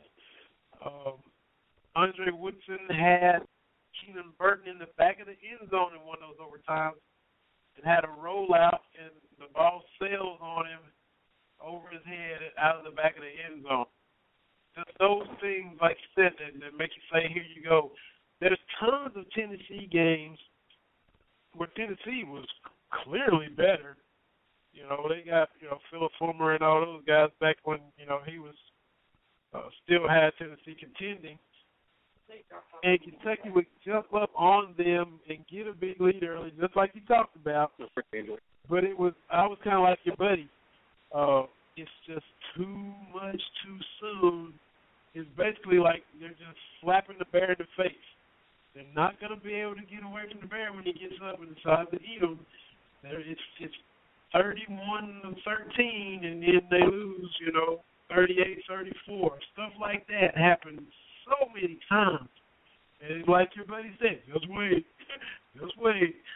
like my dad says, I'm far the way to lose. You know, that that same kind of mentality.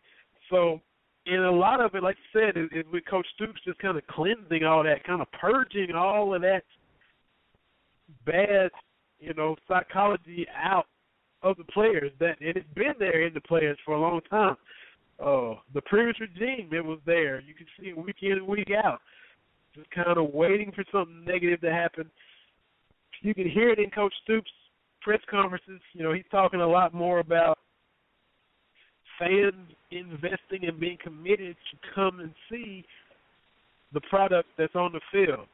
Uh, the first couple of years, he wasn't particularly proud and and excited in the product that was on the field, so he wasn't really on his horse for fans to invest and travel from all corners of the state to come and see this product on the field. Now he's a little bit more proud. He got that chest stuck out a little bit, proud of what he's about to trot out onto the field. Uh, you can hear I can hear it in his talk, and he's a little bit, uh, a little bit swaggy about what he's got. You know, we all know how Cal gets when he feels he's got something good, sitting on something good, and you're kind of getting that out of Coach Stoops now in year three. He's starting to feel good with, hey, we we kind of confident in what we got going here, uh, and it's good to see and it's good to hear, uh, and hopefully it carries on over. Definitely. It, it, the thing is, uh, you know, Dwayne Peavy touched on it when he was on. Uh, sometimes to, to really change things, you have to, like an old house, you have to strip it down to the bone. And no matter what you think of the previous uh, regimes of Kentucky football, Coach Stoops had to get in and really strip things down just to the bones of the program. He had to change the mentality where you stop saying, "Oh no, here we go again," and you start saying, "Okay, that was a turnover. Let's let's get it back."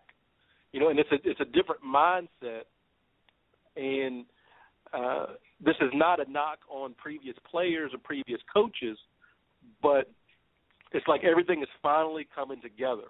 There's a cohesive plan uh, that Stoops has, that uh, Mitch Barnhart has, and everyone's really fallen into line, and you can get a sense of that.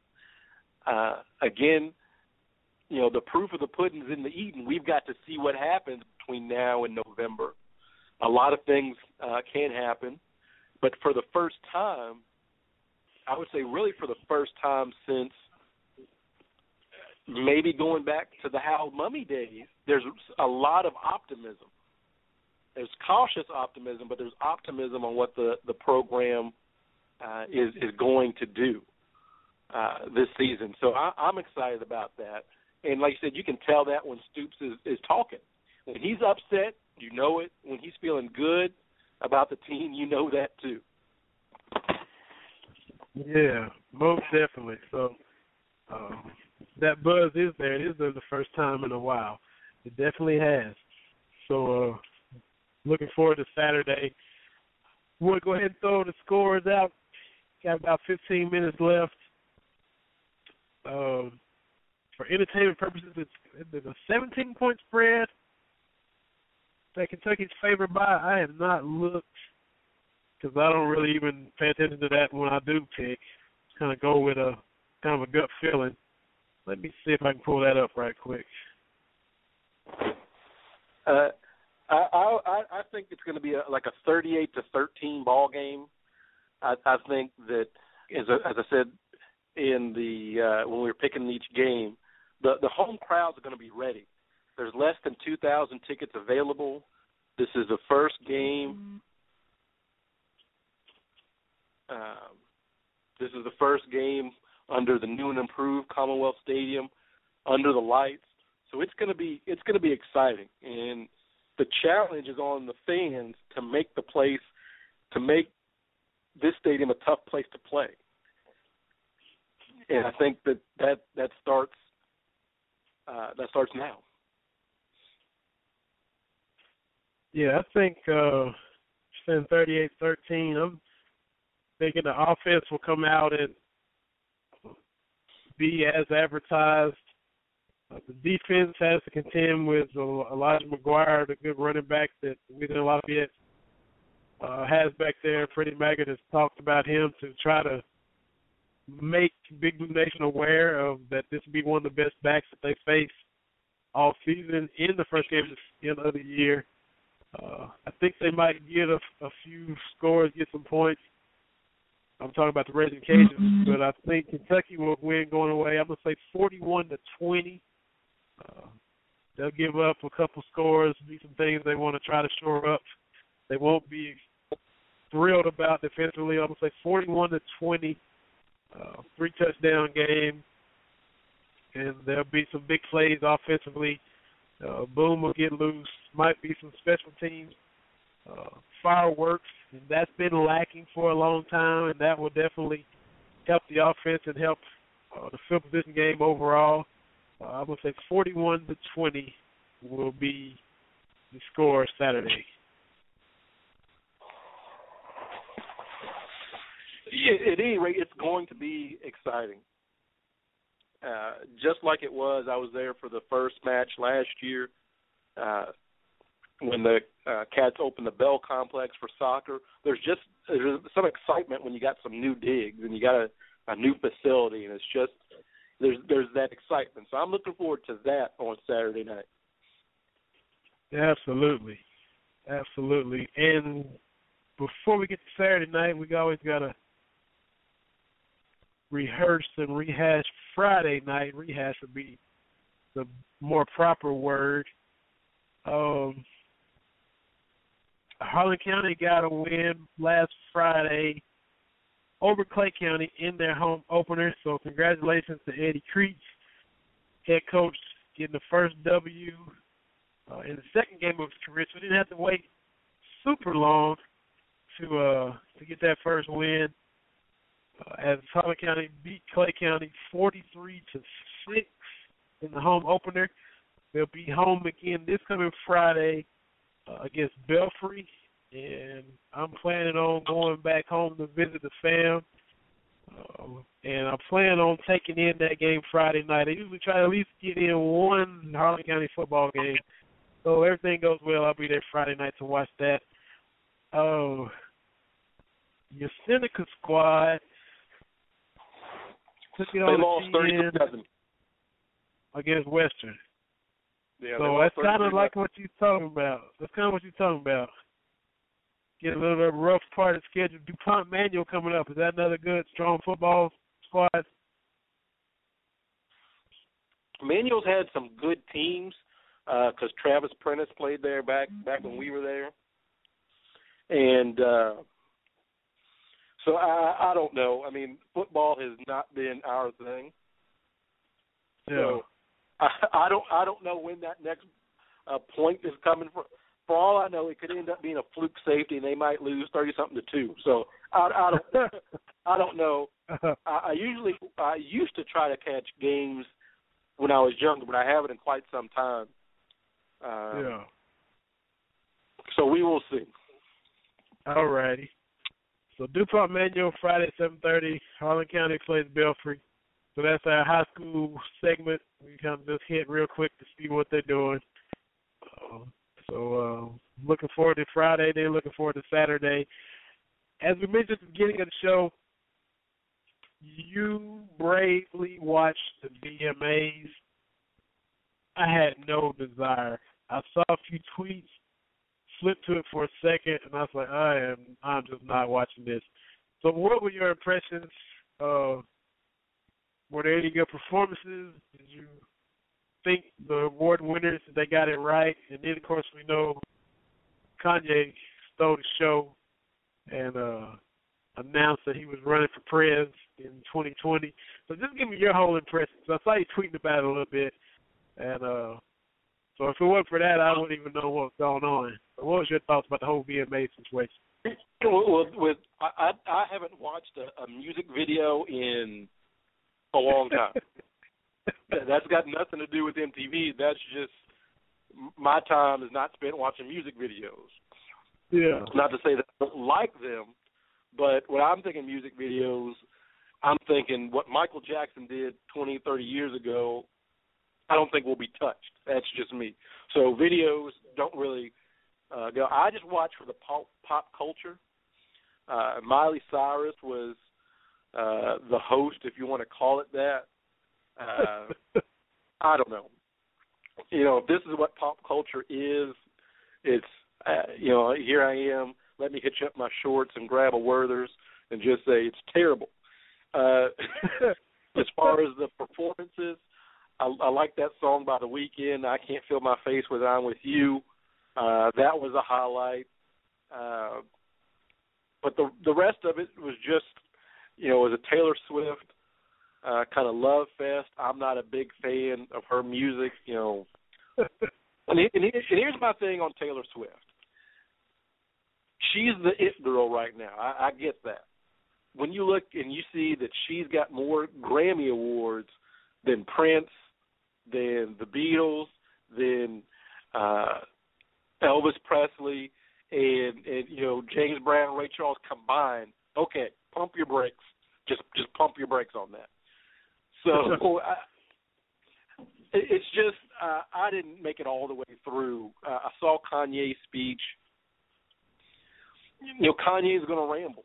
He, he's just going to yeah. make some points. He's going to go off the beaten path. Uh, that's just kind of what he does. Now, uh, with Katrina, the 10 year anniversary of Katrina passing, uh, I saw uh, a think piece on his infamous, you know, George Bush hates black people speech.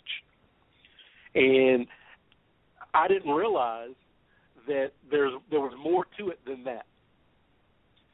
Uh, he went off script and rambled for a little bit, but he was making some good points about why are we looking on TV and we just see the black faces and the black neighborhoods are the areas where you know people need rescuing. So he's making some valid points, but people just kind of boiled all that down to George Bush hates black people.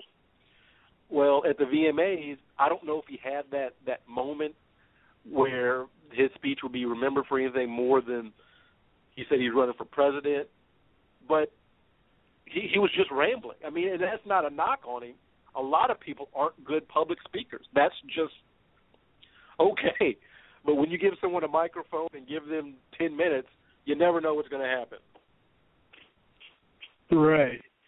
And like the one part where he said, uh, I ended up just reading a little article about it.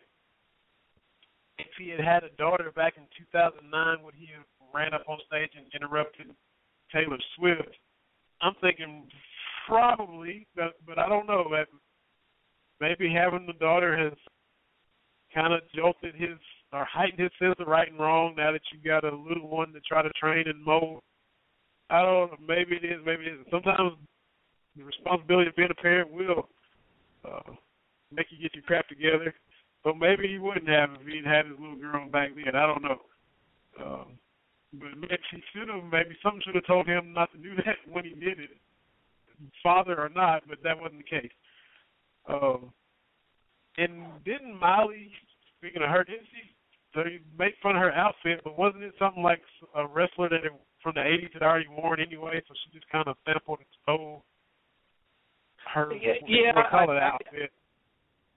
Like like I said, I didn't catch all of it, and I was just kind of looking, kind of just for something to do because I do have a lot of folks on uh, the Twitter machine that follow me because I've kind of gotten the habit of live tweeting a lot of these award shows.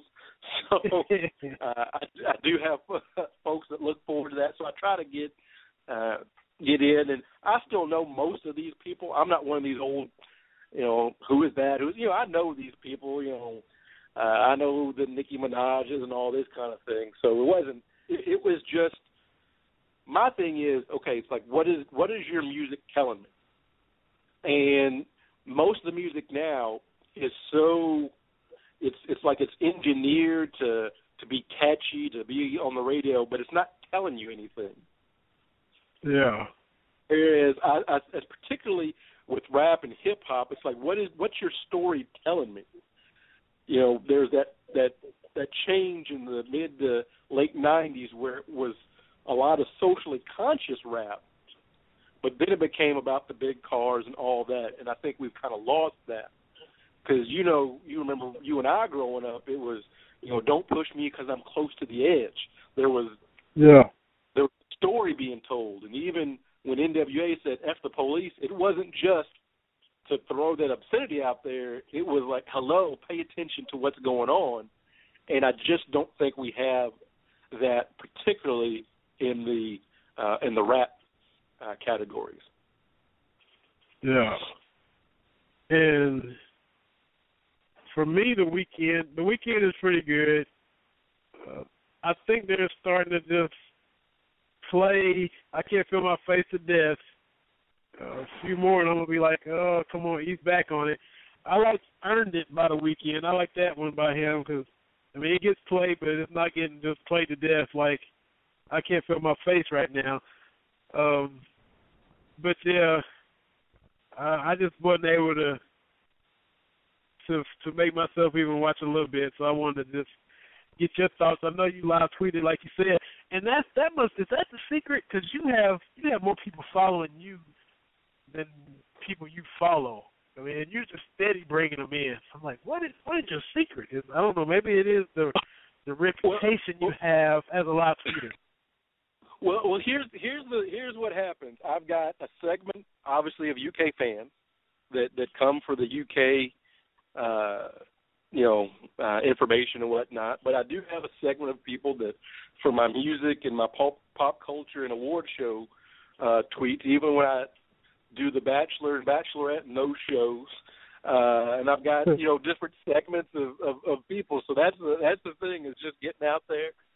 Uh, because I can't remember if it was Grammys or there was an award show a couple of years ago, and I sent out a tweet, and it was one of those. And I'm not saying it went viral, but it got like four or five hundred favorites and retweets, and Oh. it's just one of those kinds of weird things that just it happens. You pick up followers, and then you get in the habit of doing stuff. So that that's how I've kind of uh, you know, I don't have a huge follower count, but that's how it happens. That'll work. That'll work. And before we close out, because if we do go past eight o'clock, you can catch everything on the podcast, or you can call eight four five two seven seven nine three seven three and just listen in if you like. Um, but you sent me a tweet about our guy Roy Wood Jr. Uh, and he was deserving of some congratulations. I had not seen that I heard about it until you sent me the tweet right before we came on the show. Yeah, he is going to be on the Daily Show uh, with Trevor Noah as, a correspondent. So he's doing big things, and uh, it's like he was saying last time he was on talking to us about you know Sullivan and Sons not being picked up, but the you know in that comedy business you always got to hustle because you never know what's going to happen, and and now uh, he's going to get even to an even bigger audience when you look at all the former uh, correspondents for the Daily Show, particularly under Jon Stewart. I mean, that is a who's who. That is a murderer's row of comedians. Steve Carell and Stephen Colbert and and all these guys. So, uh, I mean, there's just a just a, a row of correspondents that have moved on, and for him to get in that position, that's a that to me that's a step up. That that's really a step up. Even though his screen time may not be as much, it's definitely a step up to be associated with the uh, Daily Show. Yeah, and and to me, I mean, he was already established, but you know, you, you still got to keep keep grinding and keep keeping yourself out there. Uh, he's done some good stuff, done some big things. I've seen him uh, in person a couple times. Want to see him again, but yeah, this this right here uh, will get him out there to all kinds of people, uh, and then you realize how how funny he is as it is. I know last time he was on, he was coming to Louisville next month. I wanting to try to get up. I don't think I'll be able to catch it, but uh, I definitely am gonna have to see where he's going again next time he's close by uh, and catch one of his shows. Cause it's been a while since we saw him. That's right, but but friend of the show, Roy Wood. You know, he, he comes on the show, he talks with us. Next thing you know, he's on the Daily Show. So so there you go. the Cats Talk effect. Is that what is that what you're saying? That's what I'm saying. Uh, I think was it last week. He he he tweeted out that he was driving through uh, Louisville, and he uh, was thanking us for working on every expressway in town at the same time. I, I responded, I said, "You're welcome. That's kind of how we do it here, because we get a new bridge in town, and every expressway is being worked on. It is just a, a nightmare. So uh, so he's a, he's a great guy, and I wish him nothing uh, nothing but the best." Absolutely, absolutely. Real quick, two questions for you before we jump out of here. Uh, how did the hooping go last night? If you hooped, and what you got coming down the pipe on the WBN or CameronMillsRadio.com? Well, uh, I played last night. Played well. Uh, shot wasn't falling like uh, I, I need to talk to Cameron again to get some help with my shot, but uh, but played well uh, last night, and I was up and functioning and walking uh, this morning, so that's a good thing. Um, as far as uh, writing, I've got uh, a piece that's getting ready to post. Uh, posted midnight at Wildcat Blue Nation. It's Kentucky athletics in the eye of the beholder, where I kind of take a look at some of the myths that are following Kentucky athletics and, and try to let's let's look at these factual. Uh, you know, Kentucky's just men's basketball, and you and I have talked about it, and then you know we've had Dwayne Peavy and other guests talk about it. Oh no, it's more than that. Uh, when you look at the, the Directors Cup standings, uh, Kentucky consistently top 20 program, getting as high as number 11 a couple years ago. Uh, also address because uh, Mike DeCourcy of the Sporting News has has got a five part series on Coach Cal. Uh, number three Yeah. went live today, uh, talking about how Cal is portrayed as a as a villain, even though he's not the only one doing this stuff. Uh, something I didn't realize is that in the 2012 Final Four, uh, up until that point, Thad Matta at Ohio State had just as many one and dones as Cal did at Kentucky. Yet Cal was the one catching grief for ruining college basketball and, and different things like that. So it's all about narrative. Uh, so I kind of covered that a little bit. I, I talk about uh, you know UK being a racist school and, and Adolph Rupp being racist uh, because I know that you see that anytime you start talking, particularly to another rival fan, it's always well you know Adolph Rupp was racist, and Adolph Rupp, if he was racist, he hasn't coached at Kentucky since 1972. Okay, so if he was, that's that's that's old news. That's first off, and then my whole thing is, and my dad said it best when people asked him why he would let his son go to UK. He said, if you're black, if you're a minority, and you held grudges on companies that may or may not have had a, a racist employee, where would you go? I mean, he he said we've had we've had slave owners be president. So you know what you know what institution that's over a hundred years old can you be involved in where a, a racist was not in a position of leadership? Are we just supposed to just you know? And I'm not saying Rupp is or he isn't, but if he is, so what? Life moves on, and for some reason, uh, because of the Texas Western basketball game, this this racist notion lingers, and you know, uh, they didn't have to send the National Guard in to integrate UK. That was Ole Miss. You know, these these riots that took place on other college campuses in the '60s and early '70s, that wasn't UK. You know, Yeah. we're getting this bad rap because of a basketball game and a basketball coach when that's not entirely the whole picture. So I, I, I, talk about that. And the last one is Kentucky football. And this is the one that I know I wasn't going to talk about the Louisville game because it is so far away, but I follow a lot of U of L fans on Twitter. Where I interact with them, and there's this notion that Kentucky football will never beat Louisville football as long as Bobby Petrino is coaching. And my whole thing is the talent gap isn't as wide as you thought. Last year's Louisville team had a lot of NFL talent on it, both sides of the ball. Our team did not, and it was a four-point game at Papa John's Cardinal Stadium. So the gap isn't as Right. wide as we want to think it is. Now I understand the the Cats still need to go out there and win, but what I say to them, if a Rick Pitino coached Cardinal team can beat a Cal coached uh, Kentucky team one time, anything is possible. Anything is possible. That's right. So- That's right. and, and and and that's what I kind of. But there's just so many things that people just hold near and, and dear to their hearts about what Kentucky is and what Kentucky isn't.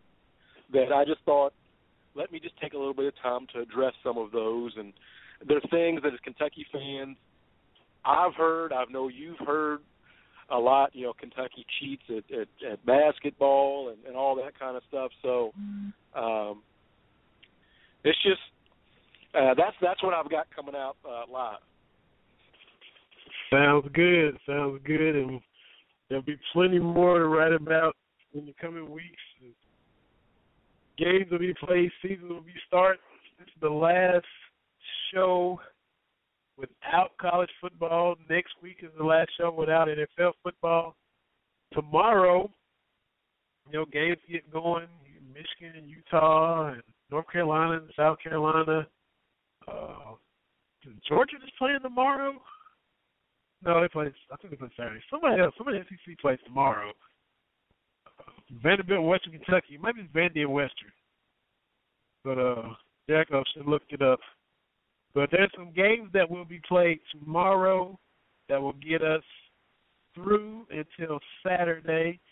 Uh, this time next week, we'll be talking about Kentucky's first game, first game in the new Commonwealth Stadium. Sues Patrick Towles, tolls the offense, tolls, tolls, tolls, tolls. Uh, see what the defense is looking like.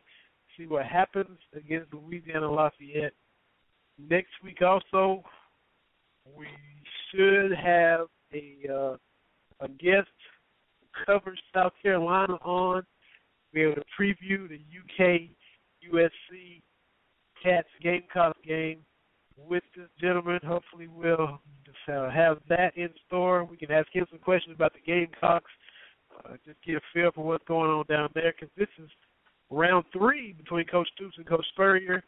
Uh, first SEC game of the year, so uh, we'll make sure that's all confirmed up before we tweet it all out next week. Uh, and that should definitely be a lot of fun.